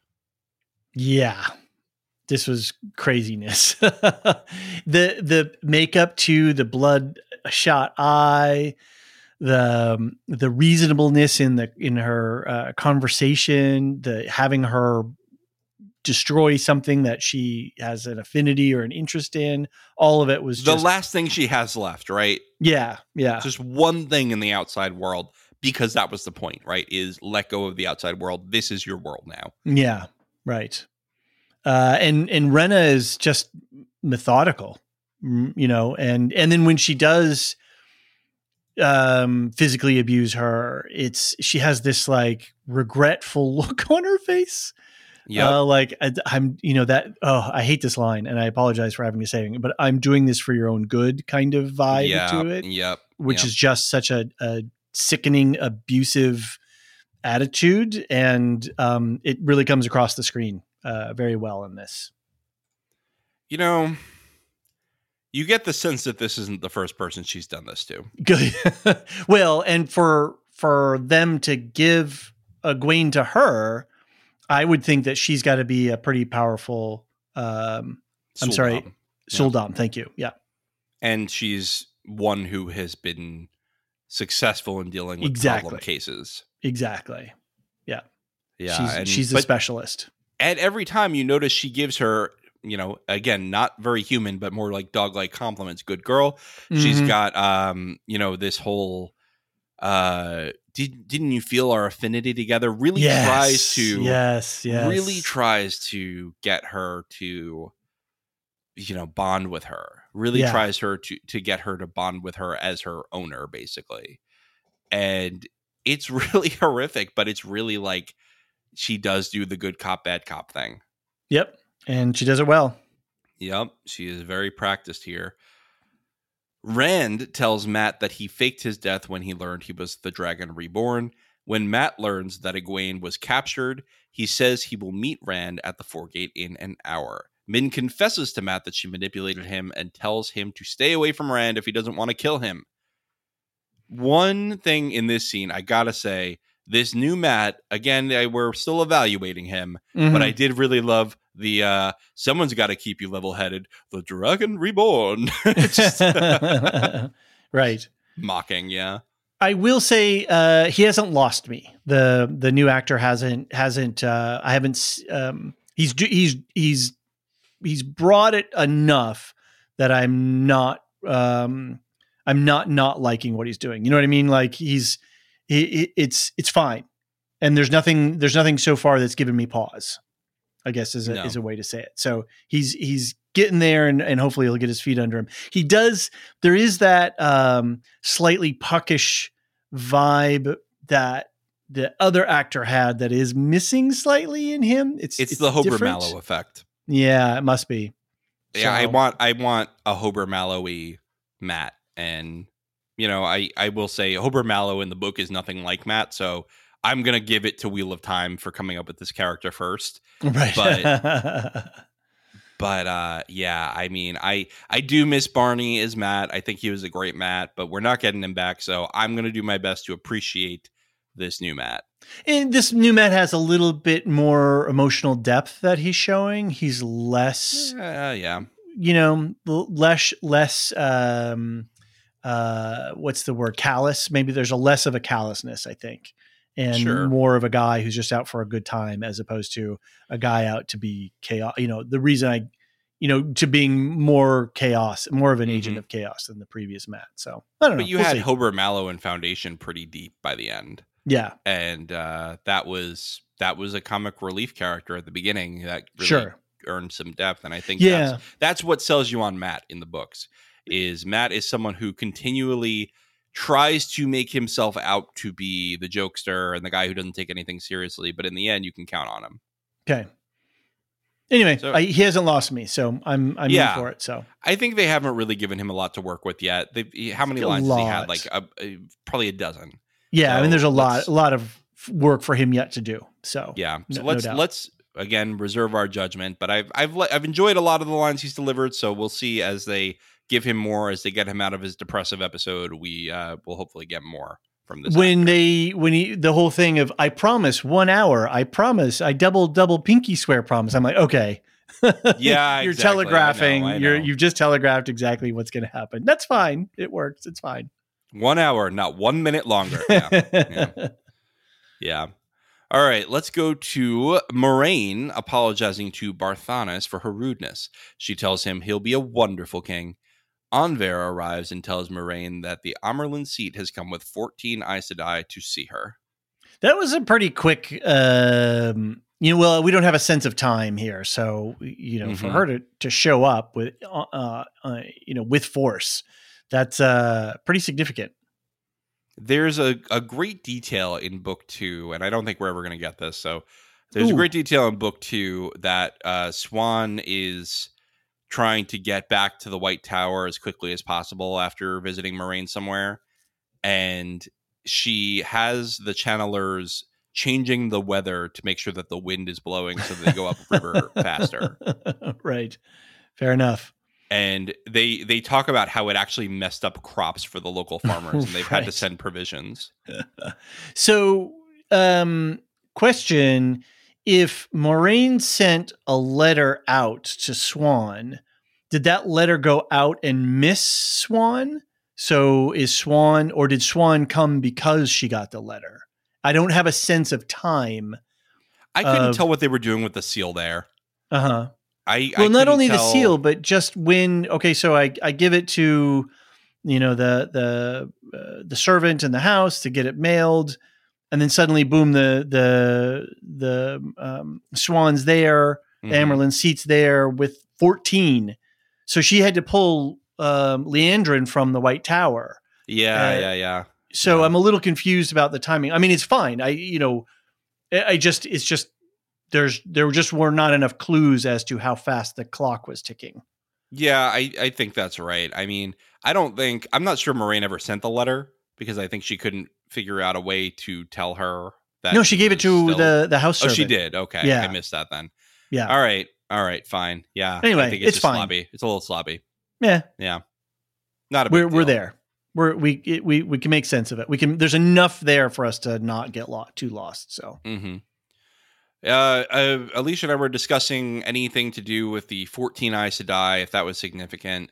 Mm, We really couldn't tell. I mean, in the books, it's 13 Aes Sedai to still or gentle someone, mm. and um, here, but but in the in the show, they've explicitly said it's eight, so Okay. it's not 13 because we were thinking it's a 13 plus Siuan, And they- um, but it's not. It's not. and they specifically say it's not like hey the Amyrlin seats here with their entire retinue right it's no Mhm. 14 Yeah, it's Right. very weird. Yeah. It's very weird that they did it this way. I don't know. I can't Okay. tell. Maybe they'll We'll see what happens. interesting. Um, let's go back to the Foregate where Rand waits for Mat, but when Mat doesn't show up, he sets off alone while Mat watches from the shadows. Lan stops Rand from leaving the city. so this is where again it's like you know matt you know look rand you know the there's there's bad stuff going on and it's uh, we're being set up and you got to run i'm going to run this direction you run the other direction instead he's crying in the shadows and oh my friend Mhm. and you know it's like i don't know yeah it's just i i get as you said as you know I, as i said it's just a little tiresome Sure. sometimes Well, but see, this is where I was a little bit refreshed actually, was because I Okay. expected I expected the shadow thing and I was a little exhausted at that point. I was like, Mhm. we really gonna do the Mat runs away thing again. right But then Lan stops Rand and keeps him in the city. Now we've got possibilities. Now Okay. we have the possibility for something interesting with Mat. you mean the future can be changed the the timelines future can can be be changed? Well, I don't know. It's not the That's same a foundation thing as Foundation. if- it's not yeah. the same thing as Foundation. Don't count on that in the Wheel Okay. of Time. all right Yeah. cool cool Um, uh, we have more combined scenes. Well, I'm I'm combining all the scenes with Ryma and then all the scenes with Renna and Egwene okay into into two different blocks. So here's the Ryma Nynaeve stuff. Ryma asks Nynaeve to add a trickle of power to the a'dam to test it. Nynaeve Whoops. accidentally channels enough to attract the Seanchan. Ryma gives Nynaeve the Great Serpent rings, including her own, and goes down with the warder to fight off the Seanchan. Though they're able to kill many Seanchan, uh, the warder is killed and the Aes Sedai is collared. Yeah. So this is where we get to talk about the a'dam. Yes, you can finally talk about it. You, you have your my permission. So um she says Nynaeve says that it's like the arches, or was that Elaine who said that? Anyway, somebody said that. And that so so that to, what I took away from that, right? So I'm I'm listening for the the what they're trying to tell me in in world and the world building that these things are ancient, that these things are somewhat unknowable or uh, uh, un, un ununderstandable by um by the you know uh, us people that are here contemporaneously um that so then that made me think well how many are there of these things can they be made is there is there a limited set of these things hmm and then this idea that to be complete this thing has to be collared to a woman that and i was like okay that's effed up right like Mhm. who the hell made these things Well, they you. evil They tell Um, you in one of uh, Renna's speeches. She says an Aes Sedai invented this. I missed that detail. Okay. Yes. So um, they. I thought it was an Aes. Sedai. Got, I got this off of another Aes Sedai or something. I, I guess. No, missed they that. an Okay. Aes Sedai invented the a'dam, Ooh, that's and oh. and they can be made. There is Okay. an unlimited supply of these. You can make them. The Seanchan know how to make them. Tough stuff, huh? But then why is it like the arches? It's like the arches because they're both ter'angreal. So they're both items that you can channel the power through to use. Okay. Huh, it's okay. not it's not that and they're for a single purpose. It's not like uh diff- there's other kinds of devices. I'm not going to go into it right now. okay. But anyway, this is these Okay. are things that have a specific purpose that you can channel, you can use the power through or they can use the power. Some of them don't require to use any power to go through them. Some of them require multiple people to use it. These ones seem to operate. You close it on somebody who can channel, and it works. Interesting. Okay. All right. So yeah, there's a there's a lot of detail there that I don't know that um, without a podcast you would necessarily pick up on. Sure, but they did explicitly say an Aes Sedai created this. Invented this. Okay. And uh, guess what they did after they were done coloring everybody? uh, I don't. Do I want to know? They colored her. They Oh, of colored the course. creator. yeah. Yeah. Makes sense, right? Yeah. We keep getting this one um, uh, Damane, this young girl looking, uh, this one Damane who looks very Mhm. young. The blonde one with the, Yeah, with the they- gag. Yeah, we keep and what? Yeah, what's up with the the the vocal gag thing? That's a whole So that's other- apparently something that was actually used in in real world slavery in some cultures, okay. and they took it from that. Okay, And some people are saying, well, it's not really working in the show, but I guess that's just something that they took from real world cultures. all right. So additive to to um, further indicate the the bondage that that person's Mhm. under. Okay. Yeah. That's just show creation, It, whatever. it as a as a non book reader, yeah, it, it works for me in that in that sense of like, yeah, well, this is really messed up. These people are really, you know, yeah, it definitely dehumanizes them even Yeah. further. yeah, yeah. yeah. Yeah, it's um and and the heartbreaking thing is Ryma would rather be dead than wear one of those, and yet Right. she And failed yet- to die. Yeah. Don't hesitate, man. When when the baddies are right there and your partner is saying, "Put one in me," you don't hesitate. You know. So yeah, yeah. anyway, le- rules uh, rules of the game. You know, but Lorehound style. You know, don't hesitate when that happens. Great. Okay. Um, well, let's hope we never get in that situation, No. David. Um, anyway, um, yes. Ryma so- messes up this one uh, Suldam too. With oh, this, it's terrifying. These Yeah. leaves where she's just. I I said to I said to Elysia, how did she learn to do this when she's of the le- yellow Ajah? They're Mhm. not trained to battle, and she goes, "You can mend a bone, you can break it." Right? Exactly. And I was like, "That's a good point. That was a really good point." exactly. That's what I thought when I was like, I was like, oh yeah, yellow Ajah's healers, right? Wait a minute. Oh yeah, if you have knowledge, um, you can. Yeah, it, it totally made sense to me in that regard too. Yeah. Speaking of healing, we learned from Nynaeve's little experiment that um, you know, it's it's it needs to be healed by being as uh, uh, being on a woman. And then she's like you but you can't remove it, right? yeah, But then earlier you have a line by Renna where she says it can't be removed, not by you. Yeah, right. So and it does seem like there's an opening here. they they do tw- twice. I got signals that it could be removed, and that's a MacGuffin esque thing. You know, something down the road. We'll we'll figure out how it's how that's possible. Mm-hmm. How long do are you willing to allow Egwene to be enslaved before it will start to bother you? Ooh, can they go into next season with her still being collared? That's an interesting question. I don't know. Can they get well, what, or can they get her?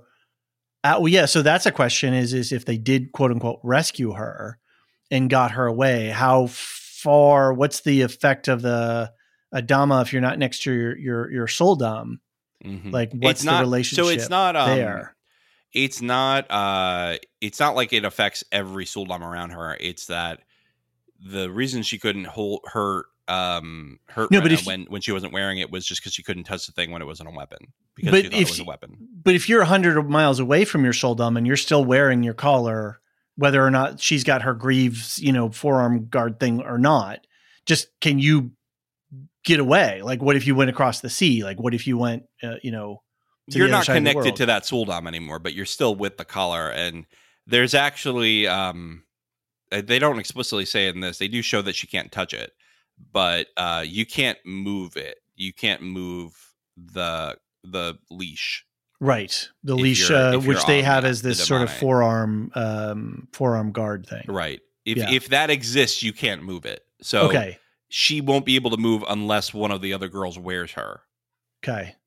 Unless they get it off, right? So that's that's the thing. They really need to get it off. Otherwise, one of them's going to have to wear her the whole time. Interesting. One of them's going to have to hold the leash. right. It's a set. Right. Yeah. You got to go with it. So Mhm. they could get her, they could spring her from the kennel, but and then could they figure out how to do that later. Yeah. but you got to have the the leash as well as Mhm. as the person. Interesting. Okay. right. Yeah, they didn't say that exactly in the show, but they did show she couldn't touch it, so I think it's kind of implied. Okay. Anyway, let's move back to Renna since we're already discussing it anyway. Renna tells Egwene to pour the water. She hangs her on the a'dam hanger and Ugh, nearly kills brutal. her, telling her there's nothing left besides her life as a Damane. Egwene is broken and successfully pours the water, which Renna pours on the floor. Egwene chugs water from the pitcher and cries out. Megan, her blue sister, comforts her from the next room. Yeah. The pouring out of the water was just a, a great way to end this scene. Just the the brutality, the inhumanity. It was uh it it it had a punch. Uh Yeah. It was good. Yeah. How was she eating this whole time? Uh, I don't know. Because she can't touch anything she thinks is a weapon. Right, right. Does well, can I kill you a with plate? a with a banana? yeah, maybe they just don't give her a plate. Maybe just like throw slop on the floor. Right. Not great to think about. No. yeah. Yeah. How did she survive this time? I don't know. But anyway, the point is uh, she's in a terrible situation. Let's hope Yeah. she gets out soon. And uh, for now, that's the end of the episode. Yeah, that was a rough one. Sure was. A good one, but a rough one. You know, a Yes, good and a great rough way. writing about terrible events. Yes, exactly. All right, David, time for some feedback. Yes, we have two emails. Would you like to lead us through them? Sure, I can do that. Uh, Joe K uh, is first up from Germany.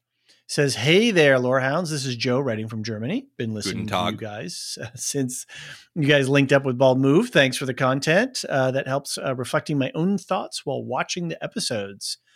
I got to say that I really enjoyed having a non-reader and a versed reader. Great format. I myself am somewhere in the middle, having read the first three books and then jumping onto the series now. Yeah, I think this idea um, that we have, and then with Elysia, I think really rounds out the full coverage. And so for a show like this, I think it, you're you're right, Joe. It's nice for us to have a full spectrum uh, Mhm. response. So so there's a there's so much going on. It's it's a it's a lot. Right. All right, Joe continues. First off, enjoyed your small conversation on white asparagus. We got so much feedback about white. People I were know talking people were about it messaging on the Discord. Discord. Yeah, yeah. White, white asparagus. It's the new thing. It is. It's it's the new old thing. It's been around. As a German, I never really thought about the fact that seemingly white asparagus is somewhat quote unquote regional thing, but you guys were on point comparing it to pumpkin season. It's all over the supermarkets once it comes around. And it is a real treat. You can safely call it a delicacy. And it tastes different from the green asparagus. You, if you have a chance, try it.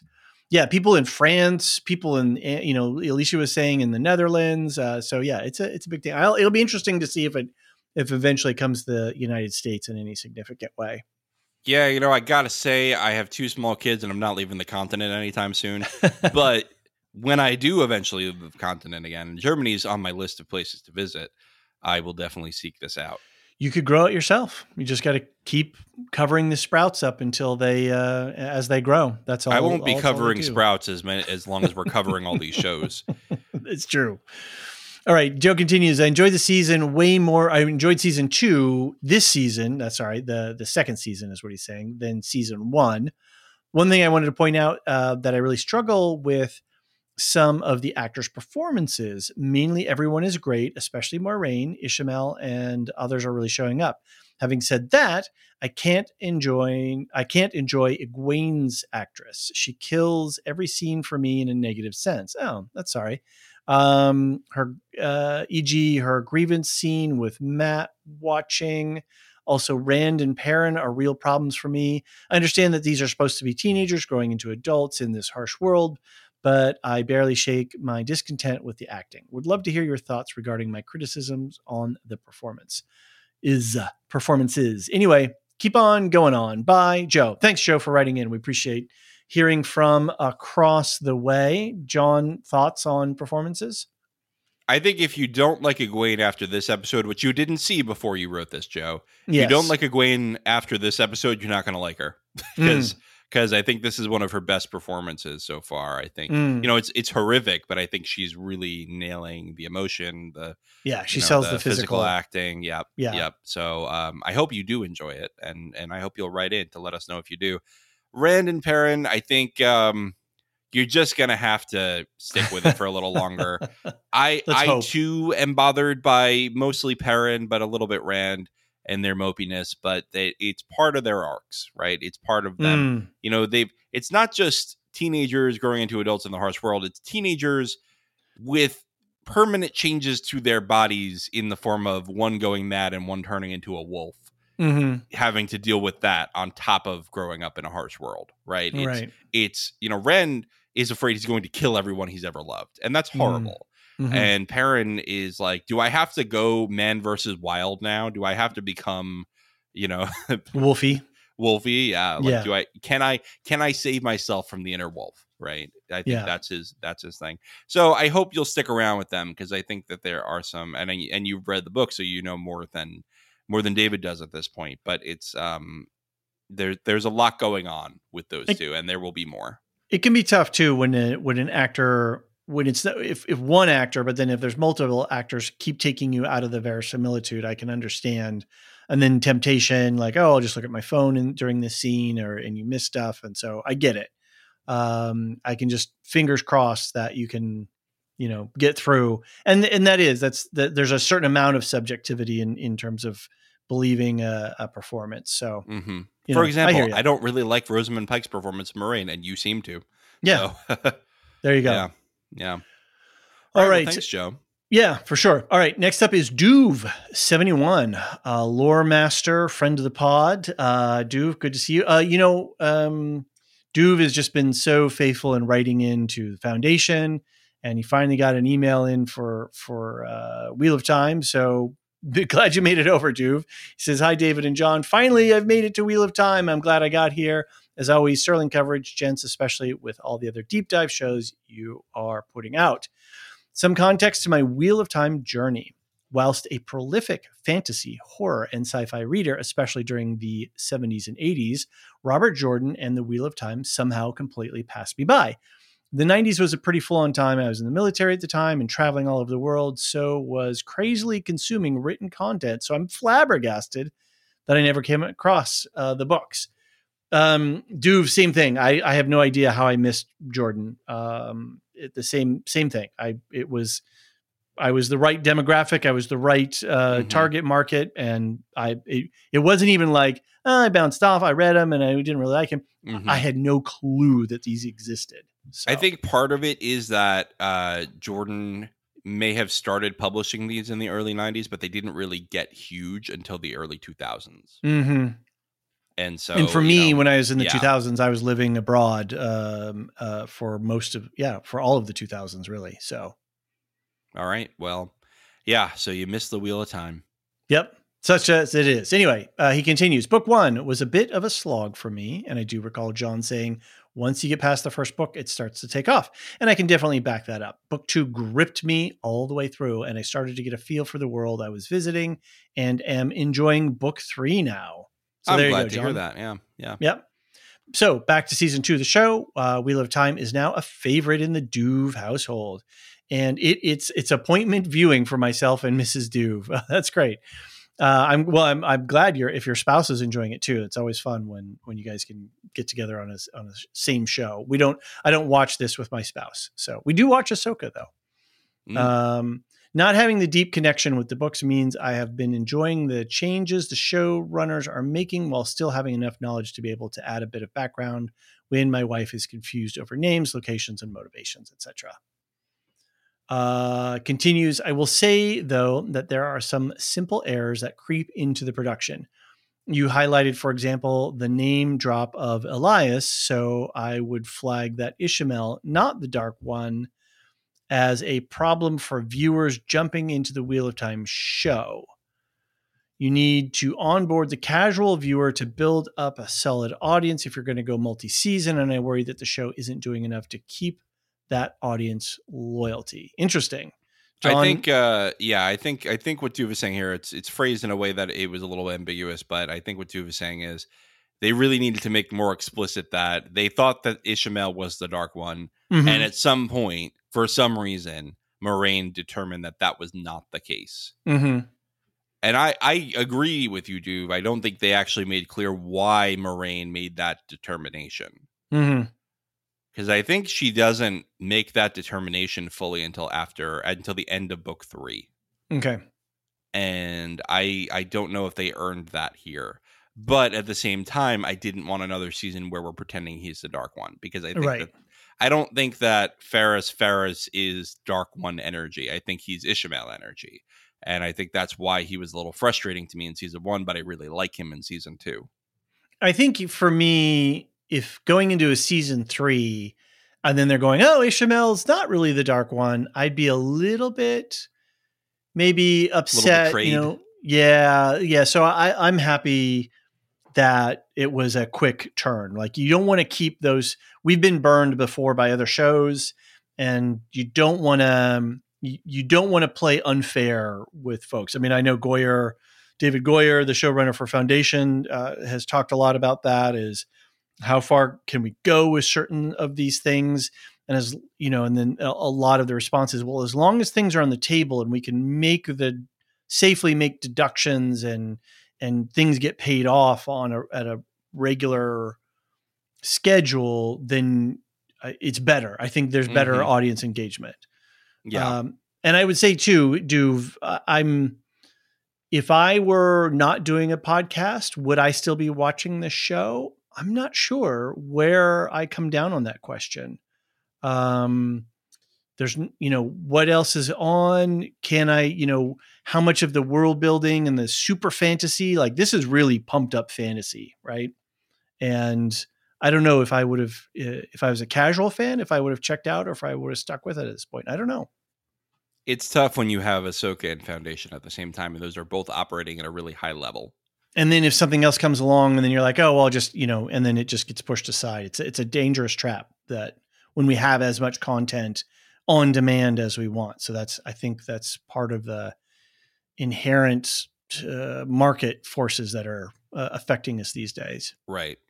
Right. so all right uh continuing saying that though this season is fire in terms of driving us to some of the key set pieces of the books and oh saying that though this season is fire. Got it. I get, I get what he's saying now uh, in terms of driving us to some of the key set pieces in the books and i really hope they give us the denouement of book two as that would be awesome end to the season and really want us salivating for season three.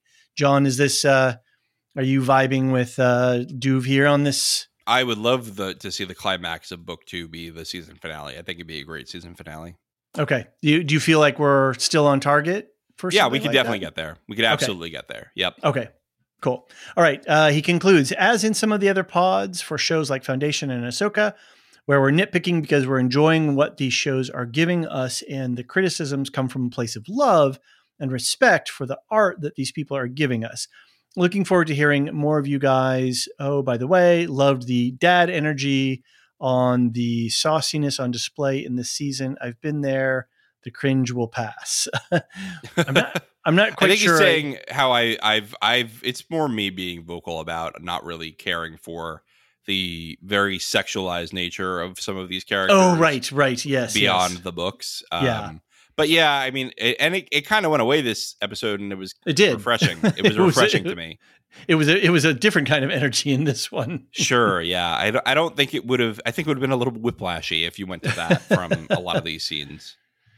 All right, Duve signs off. Duve somewhere in Randland. Uh, thanks, Duve. thanks always for for writing in, and uh, we look forward to hearing some more of your thoughts and uh, uh, You know, Can I opinions say, as we wrap up the season. Yes, sir. Can I say that I really want to make a parody of Graceland by Paul Simon with Uh-huh. Randland?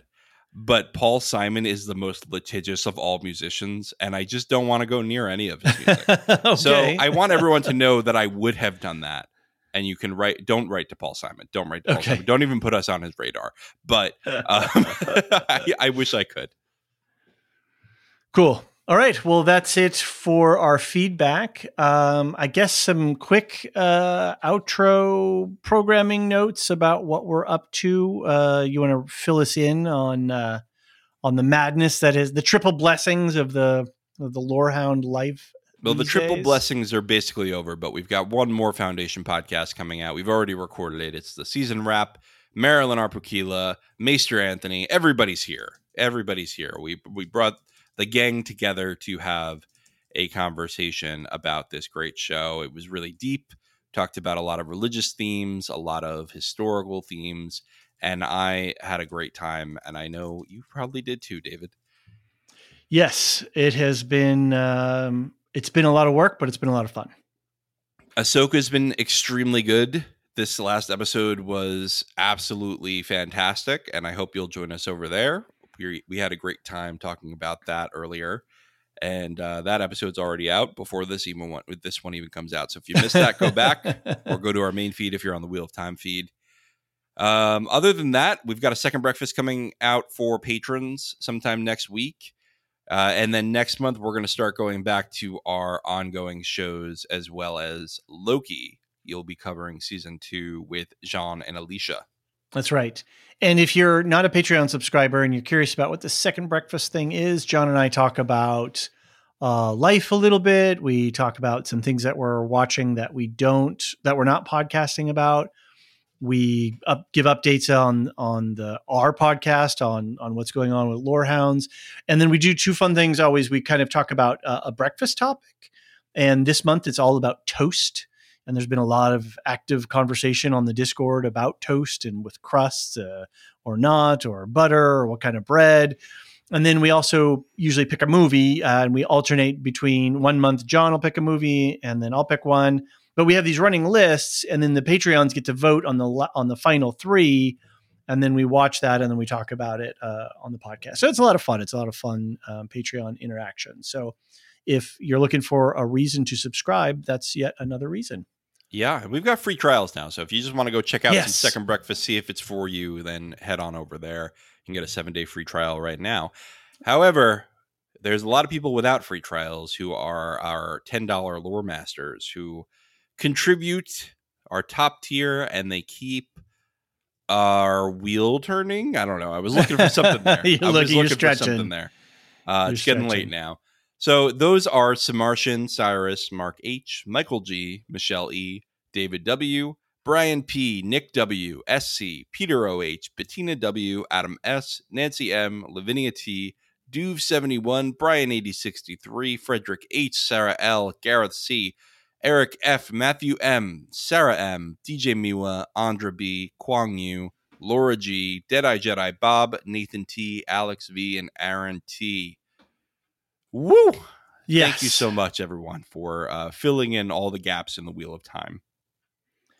Indeed. Uh, and we appreciate all of our subscribers, no matter the level. Uh, it's great to have such a generous and supportive community around Mhm. us. Mhm. Again, there's the Discord. If you want to interact with other Lorehounds folks, always send us emails. Eh, you know, we everybody gets in on the email game on the feedback. So so definitely let us know how you're enjoying or not enjoying the shows.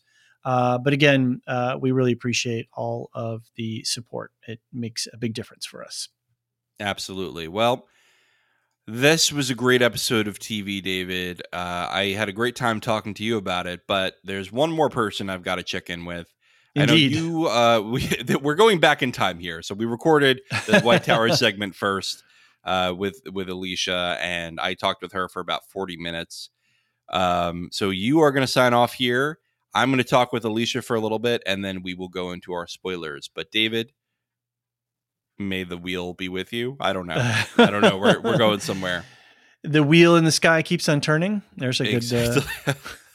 All if. You could do that song. You could do that. You could do a parody song with that. there you go. Okay. Okay. Well, Have fun with Elysia. Ciao. hello, Elysia Sedai, back at the White Tower. And uh, John said I have the brown Ajah because I refuse to gender this. fair enough. Fair enough. David had to leave us. So we are just the two of us, but I figured let's get some spoiler free thoughts out of the way before we hit the White Tower segment altogether. What'd you think, Elysia? yeah overall i think this was a really powerful episode i mean it's it's like that um darkest before the darkest before he who comes with the dawn um you know or as they say as they say in you know the hero's journey parlance uh like the dark night um of the soul or the all is lost moment um Right, right. but there's a couple bright spots, but there's one scene especially that I'm going to be replaying over and over again later because it just makes me smile. Okay, which scene is that? Um, are, are we're before the spoilers, right? Oh, for the episode, We're of before course, the spoilers. yeah, before the book spoilers. but no, yeah, yes, just you can still talk about the episode. Yeah. yeah, okay. Um, yeah, it's it's the Rand and uh, Mat reunion. oh, that was great. Yeah. But I also had in the back of my head the whole time. Okay, but this is a setup. Yeah, but I, I- you know, I'm glad that Min came clean, and um, I didn't like Mat ducking out. I'm really hoping that next week is just going to be the messiest possible wedding where all the Aes Sedai are there. We've got you know Mat and Min crashing. We've got Lanfear crashing. Yeah. Man, that that sounds great. Actually, I I didn't even think about that. So that sounds really fun. yeah, fingers Um, crossed. I think yeah, but in any case, they're earning the finale. What do you think? Yeah, I think I think it's going really well. I think this is this show is really showing how unique the Wheel of Time is now Right. compared to other fantasy shows. I think you know season one, just like book one, is very much Tolkien soup, and Mhm. you just gotta eventually break free of that with the Wheel of Time, and they're finally doing that. I think the the Damane stuff, while being horrifying, is some of the strongest writing Robert Jordan did in these early books. Is Yeah. really capturing the feelings of Egwene and turning that into a formative moment for her. So I um I'm really excited to see her through that journey. I guess we have to wait for book spoilers for the rest, but um yeah, I I think it's going really well. I'm still not a fan of some of the musical choices. I think that Really? it's, it's a little modern for me. Okay. Um but Oh, it's, I, not, I'm it's a not huge ruining fan it of the me. music. Um, I, for me, it really enhances it. Well, especially this episode. Yeah, sometimes sometimes it's so like modern sounding that I feel like I'm on TikTok and I, and that just bothers me. Really? Okay. I don't. I don't find that, but I, I liked, for instance, with Egwene, um, how they had her theme repeating, but then it was sort of breaking down as it went. Oh, okay. Okay. Fair enough. Yeah, I mean, I think that's just a preference thing. It didn't like ruin it for me. I just, I, I, I think I'm just a little bit of a purist with that with fantasy. I like, I like fantasy things to sound like they're from a medieval setting if they are medieval settings. You know, Yes. Well, this is our future as well as our past. indubitably. All right, all right, uh, Elysia. I think it's time we give the big spoiler warning. So you and I are going to talk full book book spoilers for all 14 novels plus the prequel. I know you just say 15, but I'm I'm going to keep separating it out. We're going to talk everything Wheel of Time in literature. Don't put New Spring in the corner. well, anyway, uh, we will be in the corner of the White Tower after this break.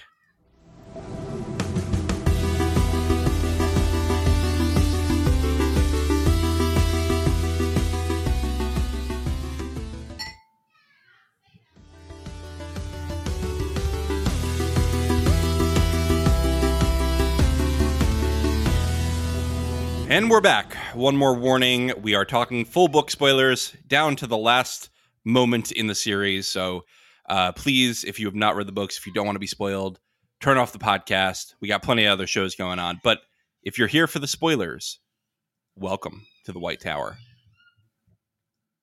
Elysia, what's first on the agenda today? Uh, well, I mean, I, I think the soul of this episode was the Seanchan and especially Egwene's journey, which, by the way, she kept her name. She wasn't called Tuli. Um, what did you think of that change? Oh, I actually forgot about the Tuli name, honestly, because I remembered that um, you know, Renna uh, originally goes, "Yeah, you can keep your name," and Thule was after she was resistant about everything, right? So you think Tuli's coming later? I don't know because she kind of purposefully said, um, "You can keep it," and I, I just figured that it was throwing the new audience a bone. You know, they're like, "Okay, we're not going to make you learn yet yet another name that you only need to remember for like two episodes for this character." Lanfear Selene, whoever she is. Well, okay, Th- that that had more of a plot reason. Yeah, I know, I know, I know. Yeah, but I, I think that's right. I think it's it's good that they are keeping it a little bit simplified on you only have to remember this many names. Yeah, because it's easy to get out of control, as as David would say. Right. Um, I see your notes talking about Renna being excellent. Yes, I thought yeah that she really nailed that that mix of where she's like, you know, I'm the nice one until then she beats her. What did you think? Yeah, I thought it was great. I mean, in the book, the most apt description was Egwene realizes she's being talked to like a dog who obeyed. Right. And that was when she says good girl. I was Yeah. like, oh boy, that is right on point. I, they're nailing it. Uh, Renna has huge eyes, by the way. Like I, I, I could not believe how how big her eyes were. Yes, well, But- I mean, uh, yeah, the there's a lot of thirst after the actor uh, Xelia Mendes-Jones. yeah, she she's playing her really well. Um, I can't tell the accent. It doesn't sound quite American, but it sounds like she's trying to be American. Is she? Where's she from? Do you know? yeah, um, I I've, I was pretty sure that she that the actor that they are American, but I I, I don't really know. Um, but I know, yeah, that everyone in the cast was told to pick pick any American accent, basically. All right. Well, good job, Renna.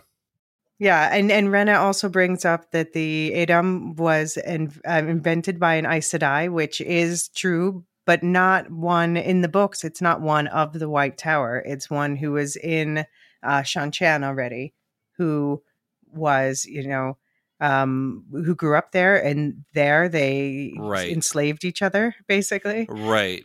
Well, Um, actually, because didn't did any Aes Sedai go over with Luthair Paendrag? Um, I mean, probably. I honestly am not. I'm not certain. So if anyone, if Yeah. anyone knows, please write in and tell us. Um, yeah, I don't know because I, I remember I was reading about this the other day because Jean asked from the MCU podcast. He asked, you know, what's the deal? Did they did they conquer anyone when they went to this new continent? And it said on the wiki, and I completely forgot about this. I think it's put put out there in later books that I just haven't reread recently. And um, it, it was it was said that there were kingdoms largely ruled by Aes Sedai. Um, so, but there were Aes Sedai before there was the White Tower. So I think I think you're right. This may be Yes. a change. Yes. Uh, yeah. So I wonder if we're going to see see more of that. I, I would love to see more of Seanchan. I'd love to see more of Shar later. Um, yeah. Just keep expanding the world. Yeah, Shara is probably the biggest wasted opportunity in the whole series. That and and I think a little bit with the the Sea Folk, but I think more in Shara because we get almost nothing with them, and then they just show up. Yeah, exactly. Yeah, and then I, I was really like, I eat up those chapters in the end where you learn about their culture because they they tell us so little, and it's so intriguing because they're behind this wall of secrecy. Right, Um, exactly. But anyway, yeah. So the it was Deain Sadai who invented the a'dam, just in case there's a Wheel of Time trivia night. Um, but I I like how they're they're taking their time with this whole Egwene's story. This is like just really pivotal in her story arc. Um, and I I worried maybe they would rush to it through it too quickly because it's uncomfortable. But they're really showing like how it shows how strong she is and also how cruel the Seanchan are and just how you break someone down. Right, right. Especially you know the burn the tree. Yeah. um, very cruel, very made very cruel. Made her destroy the thing she loves. Yeah. Exactly. Uh, but it also was like, oh, she could barely purify water a minute ago, but she's pushed here and she can burn down a tree quickly. Yeah. Yeah. And and she had her with uh did they tell you how special you are? And I was like, if she had just added in a thousand years, then that would be it right there. Right, right. It's um it's interesting because I think Egwene always felt second place, but now she's like, well, I'm the I'm now the big fish in the small pond here, you know, within Right. the Seanchan. Right, exactly. Yeah. And, uh, and now we, we also have the da'covale showing up. We've got uh, Ingtar planning the horn heist. So that should be coming. Mm-hmm. But, but we still need, I know some people really want to hear more horn lore because they haven't told us much about like what it is and why it's so important. So I Yeah. hope I hope next episode they build it up more so that when it happens, it has more impact. I think that's right because David was asking me like, what does this horn even do? Like, why is this important? And and right. I think that they they have done a disservice to not make that important yet because there's not as much tension around it. Right, exactly. Yeah, but it was. uh What did you think of the tree singing? I thought it looked okay, and we have screeners which are not as HD, so Mhm. I I could change my tune after I watch it on the big screen. But yeah, it's um, it, it looked fine to me, but the concept was really cool. I like I loved the sounds around it. I like the way that the tree singing sounded. Um, and it was really kind of heartbreaking to hear Loial give it his all and have the Seanchan just giggling about it. And what I really liked best was how they were impressed by it, but they had Yeah. to play off how they were just, you know, mocking him. Right, es- especially the hostess, you know, couldn't be overshone shown by her slave. Right, right. Suroth was like, "Yeah, we're done. We're done. Okay." Yeah. Yeah, I mean, I think they are at least um, whether or not they're building up enough stake in the horn, which I hope that you know they they've been able to do within a single episode. They've been able to build a lot of attachment to ideas and Mhm. characters. So hopefully that's coming for the horn. But at the Right. very least, they've got people invested in wanting to kick the Seanchan's ass. Yes, and I think that it will be a welcome surprise when Ingtar goes, "I got to do this because I need to save my soul." Yeah. Yeah. I'm really looking forward to that. I think that'll I hope that wows David. He's my he's my um what am I trying to say? My temp check on how this is going for he's my barometer on how this is going for non-book readers. Right. Yeah. I mean, I yeah, I hope um I'm very curious to hear what he, he thinks about this episode because it, it just it it's so you know, I, I genuinely really cried, especially with Ryma.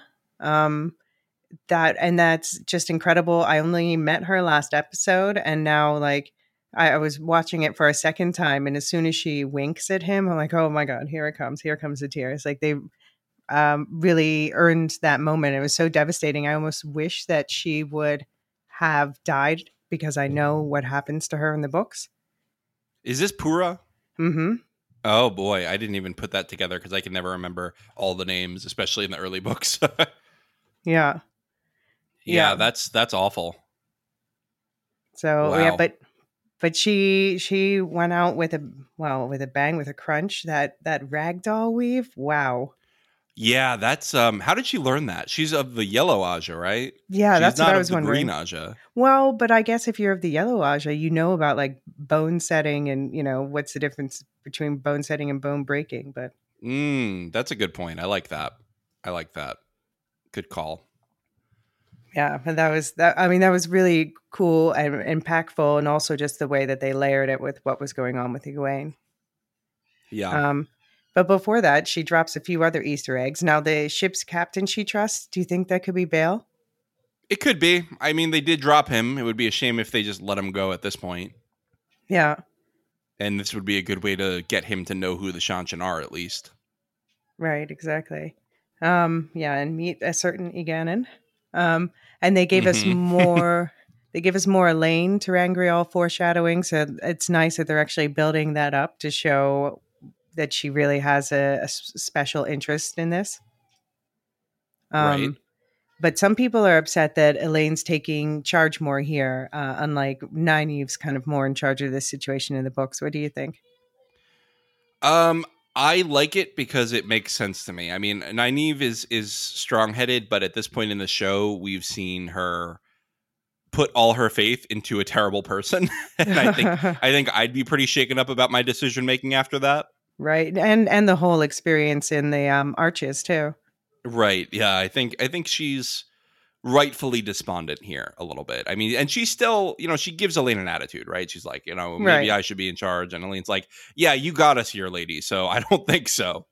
But it's also uh, Elayne needs to. Elayne may be a daughter heir, but she needs to earn Nynaeve's respect, um, and thereby earn the Right. audience's respect. And so it makes sense to let her step up a bit and prove herself. Right. Yeah. Especially, you know, she wasn't in season one at all. We've got to Mhm. get to know this character a little bit. I think that's right. Yeah, and did you notice that uh, Ryma she gave them four rings?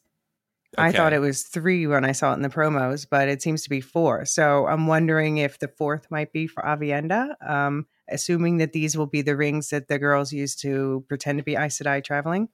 That'd be fun. That'd be fun. I see. I see you labeled it the Wonder Girls travel rings. I finally started calling them the Wonder Girls in the last episode. I was like, you know what? I'm done saying Nynaeve and Elayne. Nynaeve, Ela- yeah, Elayne, and it's Egwene. too too many Um, names. It's the Wonder Girls.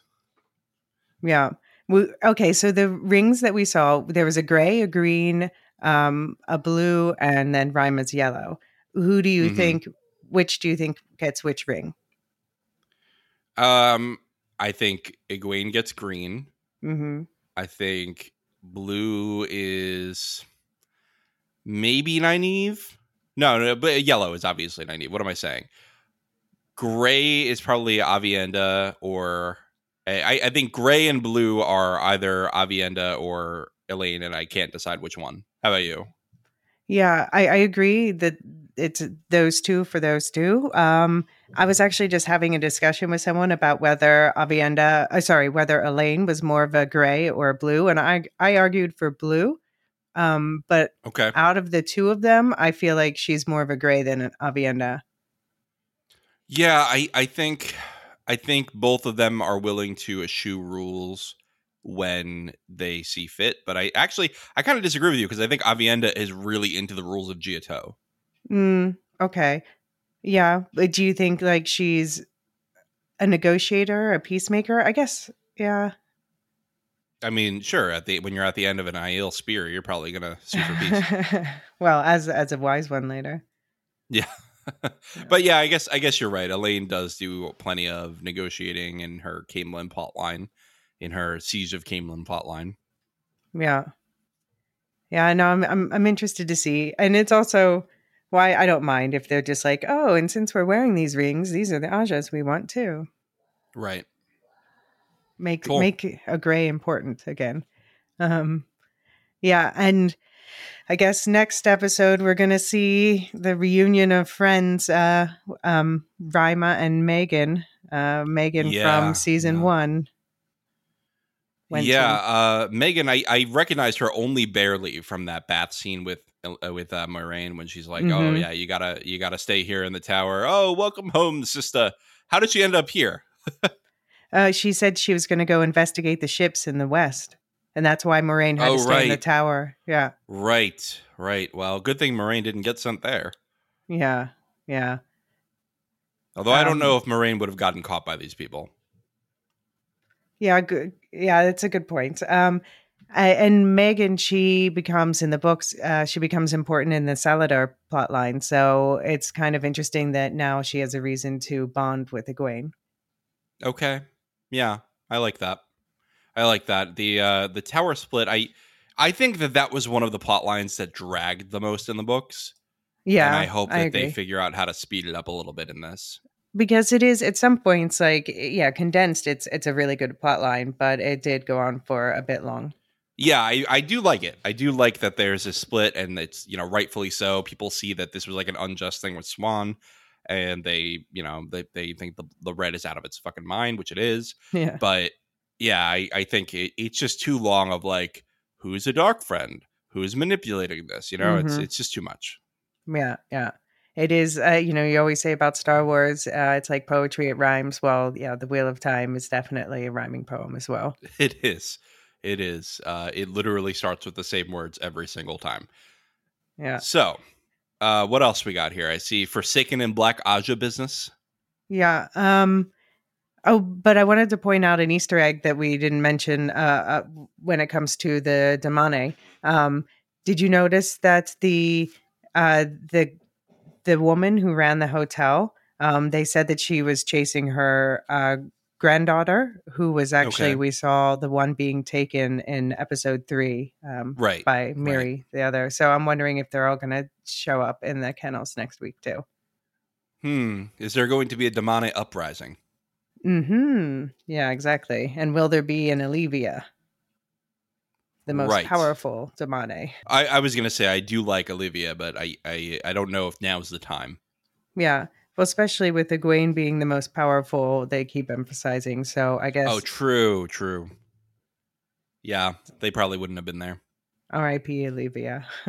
Which, to be fair, yeah, I understand. Um, but yeah, it, it- what did you think of the temple to the Forsaken? It was fine. It was too dark. I couldn't. I could barely see it. Yeah. but it was. Night It was fine. in general, yeah. I think it was Yeah. more of a plot device than a cool visual, which is is fine. They're all you know. They're all Lan. Tell us the truth, Lan. I mean, they really corner Lan compared to the others. To compared then- to Moiraine. when I watch a second time, it is kind of funny how Lan keeps saying like the most suspicious things without realizing it. Yeah, I think he's just the quiet man and he doesn't want to tell anybody anything. And I think he also considers himself loyal to Moiraine and Mhm. Moiraine has been very clear nobody can know about this, not even the other sisters. I don't trust them. You know, and, and I don't think she knows if she can trust Alanna yet. Do you think um do you think that that's what Siuan called them all there for that, that they're going to like announce that he's the dragon? Ooh, good question. Do you think that uh, here, here's another question? I'm going to ask you a follow up because I don't have an answer to that. Is um, do uh, do you think that they will make Alanna a dark friend in the show because they kind of left it ambiguous in the book? Um I don't think so. I think that there will be enough, but they're going to make I think they're going to make as many characters as possible potentially suspicious. Okay, And she's she's prime for that. right. Because I mean, I I don't even know by the end of the books if she's a dark friend. I think I think it's possible that she's not because she does release Rand's bond. I I always assumed that it was pretty clear that she wasn't, considering how things ended up with her. Like she, you know, she was loyal to him, and um, that yeah led to she sacrificed herself basically. But yeah, I, I I I'm glad that they I think they showed that they are going to do the plot line with her and the forced bonding. Um, Yes, I think that they. I, I was surprised she didn't do it to land right there. Yeah, exactly. And um oh but the other thing I was wondering about, you know, the council that Siuan called is do you think it could be because she said 14? Now I wasn't sure whether that included Moiraine or not, but then it would be like Moiraine and 13 and could that be an unshielding thing circle? Ooh, maybe, but they didn't they change the number in the show. They said it takes eight Yeah. Aes Sedai in the show. Yeah, they did, which is like which makes sense because it's the same as the number they're repeating for the Forsaken and everything, but I don't know. which is Just- fine. That's fine. Yeah, but it's just a, a desperate thought. I just really want them to end the shielding plot. I know. I'm I'm exhausted by it, and and I'm sure Rosamund Pike is tired of being an asshole. yeah. Um, I I gotta say, this episode really made me dislike Moiraine even more. but by the end, she, you know, she apologized and she ate some humble pie.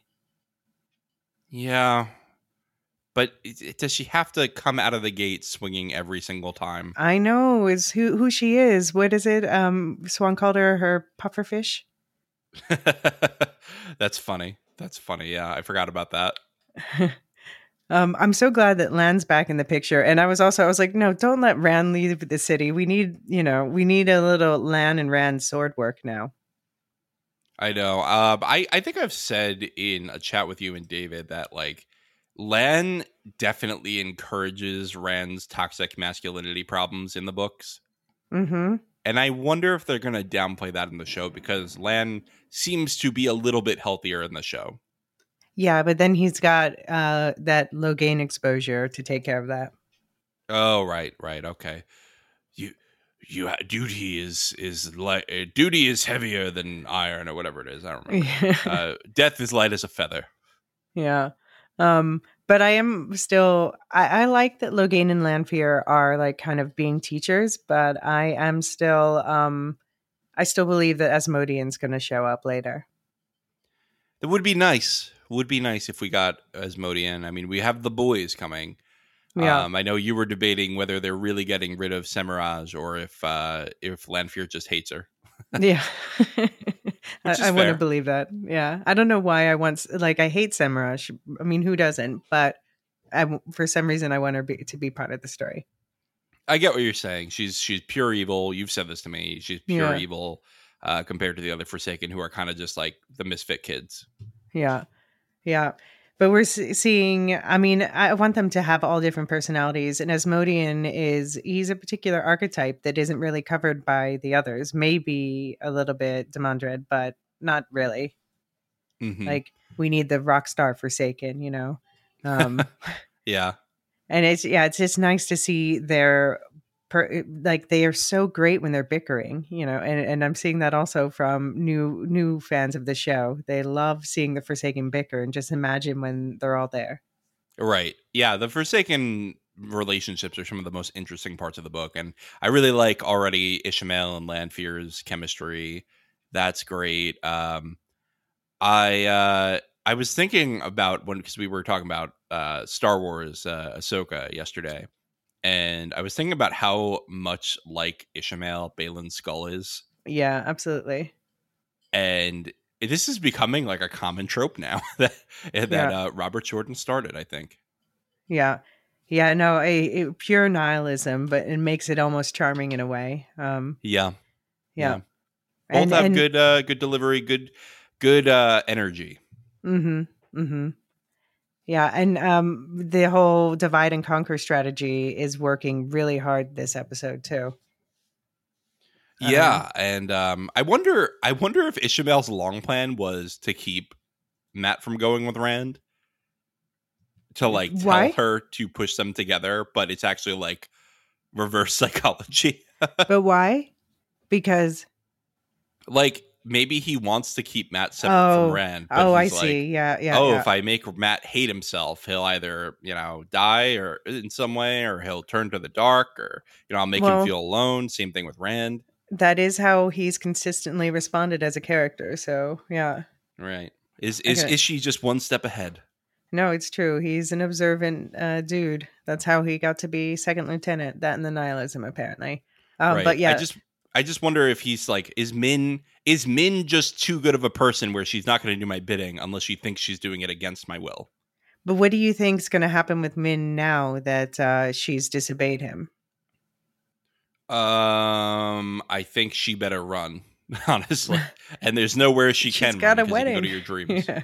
yeah, yeah, that's true. Um, and yeah, what did you think about uh, Lanfear's move with Liandrin? Do you think she called it? She, kill, she called killing her son a gift. Only one woman can give to another. Do you think it was a gift? Do you think it was a relief Ooh. for Lanfear? Or I mean, sorry for Liandrin. I think Liandrin, the actress, played it like a gift. I think. Yeah, I think, think? that. Yeah, I think she was really grieved, but at the end, she looked kind of relieved. Like this is done. I don't have to keep coming back here. I don't have to hide anything, and I can just. I can go Yeah. full villain now. Yeah, that's true. Because yeah, uh, Lanfear made it clear like uh, the shadow gave her what she asked for, but they can take away the gifts, and she's still trapped under their thumb. Yeah, my favorite part of that scene is that they added lore to Liandrin where they say, you know, basically she was married off as a child. She was a child bride, Mhm. and that's why she hates men. I think that's a great character motivation for her. Yeah, no, I agree. I agree. You know, she didn't she wasn't born hating men, right? She she was traumatized. Right. I mean, who? Nobody's born hating anyone. They learn it some some way or Right. another. right. Yeah. Um, one other thing that we forgot to mention last week from Liandrin is that she mentioned that the three oaths were. She said that the three oaths were imposed on the Aes Sedai by Arthur uh, Hawkwing, and that's different than in the book. In the book, they had already taken those oaths, but it's really an interesting choice, making them the imposition of a man on the ice on the fe- all female Aes Sedai. Hmm. Yeah, that is interesting. Yeah. I'm I'm wondering if we're going to get flashbacks to his time as well. I'm really hoping. I'm hoping that they. I, I would love to see more of other ages. Yeah, the Ar- Arthur Hawkwing was always such an interesting character because he seemed like this like he he reminds me of Tolkien in Tolkien mythology. You know, like this like joyous warrior, like ha ha, Right. the day is mine, and yeah, and uh, I I've always wanted more of him. One of my favorite lines, I don't remember if he had it or somebody else had it, but when Mat asks the heroes of the horns, "Am I one of you?" and somebody goes, Mhm. "I knew he'd ask." That's like one of my favorite. That's what that was one of my biggest laughs in the whole series, honestly. yeah, yeah. No, I I would love to see like this sort of joyous glumping character. Um, I'm wondering. You know, I know we're obviously getting like Amaresu in the um because we know that casting for the finale, but I'm wondering how many heroes we'll meet now, or if they're going to reveal or just kind of show us a couple faces in in a blurry crowd. Yeah, I'm sure we'll see um, Brigitta because they're going to want to introduce her for season three, probably. I hope so. Yeah. Yeah, if they don't do Brigitta, that's a lost opportunity. Yeah. There's um someone was doing a poll today about uh, who's Laia Costa going to play. Is it going to be Birgitte? Is it going to be Moghedien or is it going to be Aludra? And I'm like, honestly, Ooh. I would be down with any of them, but I guess n- less so Birgitte. She's not really Birgitte, but uh, she'd be a perfect Aludra and or Okay. Moghedien. Are we going to get Aludra this season though? I feel like we're we're well, actually maybe because we're going to have the wedding. I'm sure there's going to be I mean, I was there. yeah. I, I'm sure there will be at least a tease of fireworks, but I would love there to be some you know chaotic explosion involving someone helping them quickly escape. But I don't know. I'm not holding my breath for it. Yeah, yeah, I agree. Especially And considering they emphasize that Liandrin's son is Aludren, so that becomes why did they do that? I don't know. That's the like I understand Robert Jordan maybe would have done that anyway, but Right. you don't have to create more of the problem. Yeah, don't double down on the problem. Yeah. Right, right. Yeah, it does. It does almost seem like a, a tease for it because Aludra's a fan favorite character, which you know I can understand that some of those are going to get cut, but then you don't just uh, give this a similar name to a totally different character anyway. Right. Who dies Um, within like three episodes of his introduction. Right, right. Well, I mean, he had an impact, but yeah, I breathed Right. very well in bed. Right. Um. So yeah, we also got some uh, some more tar. Uh, do you think Rand is kind of like triggering Egwene's dreaming? Maybe I don't know. I, I that felt like him going into her dream. Yeah, but do you think, you know, just her be- becoming aware uh, that it's possible, maybe he kind of kicked that off, which I don't know. yeah, I maybe kind of she like it. starts seeking him in her Right. dreams. Right, exactly. Okay, I like this idea. Good work. Yeah, I mean, because I, I like it because it, it emphasizes their connection and also, you know, shows he is something special. He's not himself the dreamer like that she is, but he is the dragon reborn. Right. Yeah. Well, and I, although I think I think that was more Lanfear doing that, but yeah. Um, Well, I- yeah. and yeah, and I I do like that they are showing that they still have a bond. Um, we didn't get the whole. I don't think we got the whole line. Remind me if we did, but I don't think we got the whole line with Min going. You know, you're not for her, and she's not for you. Not the way you want in season one, and I I always liked that because that set me up to have expectations for these people. Yeah. I, oh, I almost feel like, I almost feel like we did, but maybe that's just in my head from the books. Yeah, I don't know. I don't know. Write in, write in if we're uh, making a mistake here. I know everybody wrote in to tell us that Elyas was named the first time he showed up, and uh, Right. I which you said so. discovered after after I made this bold claim. Uh, I will take full blame for that. Twitter of time, if you're listening. No, no worries. Um, oh, but by the way, speaking of the O's, we saw Siuan make weapons around her head this week. I, I guess Oh, that's yeah. just that's just an oversight, I think, right? That's not saying anything. maybe. Yeah, yeah, yeah, yeah. That could be, or or maybe it's just like they're not a weapon until you use them, right? Yeah, yeah, maybe. Yeah, because I mean, you're allowed to defend yourself, but it just says make no we- no weapon with which someone may kill someone else. But maybe it's it's a well, gray area with which a man can kill someone else. Yeah, well, in the show they say with which a person. Oh, okay. Okay. So they changed it to remove the loophole. Yeah, yeah. Um, but yeah, no, I, I don't think that she's actually a dark friend, but I do think Barthanes is. Or, or do you think some people are saying maybe Anvaere is this time, or maybe both of them? What do you think? I'm I was leaning towards just Barthanes until this episode, and now I kind of think both Yeah. because I kind of think that um you know this this whole you were right as always mother was him basically saying like "Y- you're right we can't get to her through nice games we'll have to go to her uh through through tough love Yeah. I guess I'm kind of hoping that she's not just because um I think it's more interesting if she she's just kind of, you know, a bitchy noble lady. And, you know, her it's her nice son who's just so likable, so devastatingly likable that, you know, it's gonna be he did the wrong thing for the right reasons. We've heard compulsion be mentioned in this season do you think maybe the queen is being compelled is under compulsion to marry him Oh, it would be interesting to see what that looks like. and see like Moiraine recognizing it or something like that. Yeah. That, yeah, it is very interesting that we have not yet met her. Yeah. I wonder if she'll be acting really off and one of the 14 Aes Sedai say, uh, you know, this is, this is, something's wrong here. This is, I'm sensing something around her. All right. Yeah, that would be really cool. I, I would be into that. Um yeah, I guess yeah, we're going to get definitely the more more uh, Moiraine Siuan, Moiraine, um, as the couple name goes, reunion next week, and it looks like a flashback to uh, the prophecy twenty years ago. Ooh, that'd be cool. That'd be cool. So I'm wondering if you know it's been proposed by others, and I was like, I really want Hayley Mills to be a wise one, but I maybe she's going to be Gitara. That would be a good casting, I think.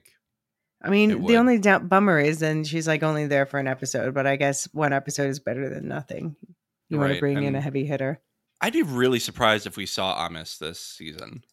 Yeah, I don't know. I thought maybe like the dreaming thing would kick off to sort of set up them coming to the waste, but that's probably going to be maybe beginning of next season, sometime back at the tower, sometime in Tear, and then you know. Yeah, I think I think we need all of the last two episodes to satisfyingly wrap up the Falme arc. Yeah, definitely. I mean, yeah, there's there's no way that's definitely the battle that's going to be there at the end, and uh, and right. I think we're going to see another tough episode with Egwene, but I'm hoping the next one's going to show her throwing rocks. That's like my favorite is when she learns all of these um, attack channels. Right. Yeah. That'll it'll be cool if we, you know, maybe we'll get uh, a montage like uh uh how can I make a damane out of you? And uh, we'll have a we'll have a great time with that. Or uh we'll do the Hercules one. What was that one? You know what I'm talking about. Anyway. Yeah, um, maybe we'll get a montage of her training. That would be fun because Well, yeah, we we because we also need we need her training with uh Rand training on the sword. We need Mat with the quarter staff. He's got to start getting busy with that. So I, I would love yeah. a yeah. Was that um yeah? I know what you mean the Hercules one. But the one sad thing that I think is going to happen, I thought it was going to happen this episode because of the title, but um, I think we're in for a sad moment next time with Hopper. Yeah, I think I think he's uh, basically done. Zero to hero that's what I was thinking. Zero of. to hero. That's what it's called. Zero yeah, to yeah. hero. I had to look it up because I just could not. I just could not uh, avoid that for the rest of my life. um, so yeah, yeah. What else we got here? I know we have to talk about some next steps. Do we have anything else we haven't done? No, no, um, no. Just yeah, I, w- I was trying to clock how many, what sisters were there uh, at Cairhien. Um, so we've got Verin, we've got Jessica, we've got Alanna, we've got Liandrin, we've got two more reds. We've got Joiya, who's the gray um, sister with the bald head. Uh, we've got a green, a white, another one who's gray or white. We've got Leanne, and I guess a couple others I haven't seen. Um, what's interesting is that there are at least three Black Ajah sisters there. Yeah, although is I, I almost hate to call Verin Black Ajah. yeah, no, like, I know she's not she's not going to be playing along. Yeah. Yeah. Yeah. Um Verin definitely knows how to use compulsion. So maybe she'll be the one to call it out. Yeah, that's true. That's true. That cuz that would be something that she could do. Yeah. But I'm hoping that we get a, a, another reunion. I did not like that they got Rand and Mat back together just to split them up again. So I'm hoping that that's immediately resolved next episode. I, I think so. I think I think they faked us out there because I thought Rand was going to leave. I was like, oh, we're going to do this again with Mat, but they they did not. They brought Rand back. Um, do you what do you think's going to happen with Min? Do you think uh, they're going to continue the Mat Min flirting, or they're just going to switch it to Rand now? I think they're done, and Mat's going to be the disapproving friend now okay of of, yeah. of the Rand and Mat uh, Min relationship. the slightly hurt one. It does seem like they're kind of setting him against Egwene too. Like first of all, you know, she was mad at him for not going through the gate last season. Um, and then this season, you know, he didn't go to comfort her, and now he didn't go to save her. Well, she does end up pretty angry at him often in the book, so I wouldn't. Yeah. I would I mean, not be surprised. It, it's interesting, yeah, the way that they're setting that up. Um, but I'm hoping, yeah, just give me a, a, few fun wedding scenes and I'll be happy and I'll, I'll be ready for the next devastation. All right. Well, Elysia, thank you for being with me on this rendition, this edition of the White Tower segment. Always a fun time to talk to you about book stuff, about the show itself. And I it's been a real treat of a season, so I'm looking forward to talking to you again next week yeah, some strong writing. Bring it on. All right. We'll see you then. The Lorehounds podcast is produced and published by The Lorehounds. You can send questions, feedback, and voicemails at thelorehounds.com slash contact. Get early and ad-free access to all our episodes at patreon.com slash thelorehounds. Any opinions stated are ours personally and do not reflect the opinion of or belong to any employers or other entities. A new Star Wars journey begins in the place all good journeys begin. At, well, the beginning. This Star Wars Day, I'm excited to introduce the new Star Wars Canon Timeline podcast, where we will piece together the complete story of that galaxy far, far away in timeline order from the dawn of the Jedi through the great unknown following the sequel trilogy. This is a podcast for both Star Wars superfans and complete newbies. Listen to the short intro episode now to hear how it works and what to expect over the coming weeks as we set the stage for the new television series The Acolyte, which we will be covering with weekly breakdowns. Subscribe to the Star Wars Canon Timeline podcast wherever you listen to take part in one of the most epic and expansive stories ever told, following all the twists and turns from start to finish. May the 4th be with you all, all month and beyond.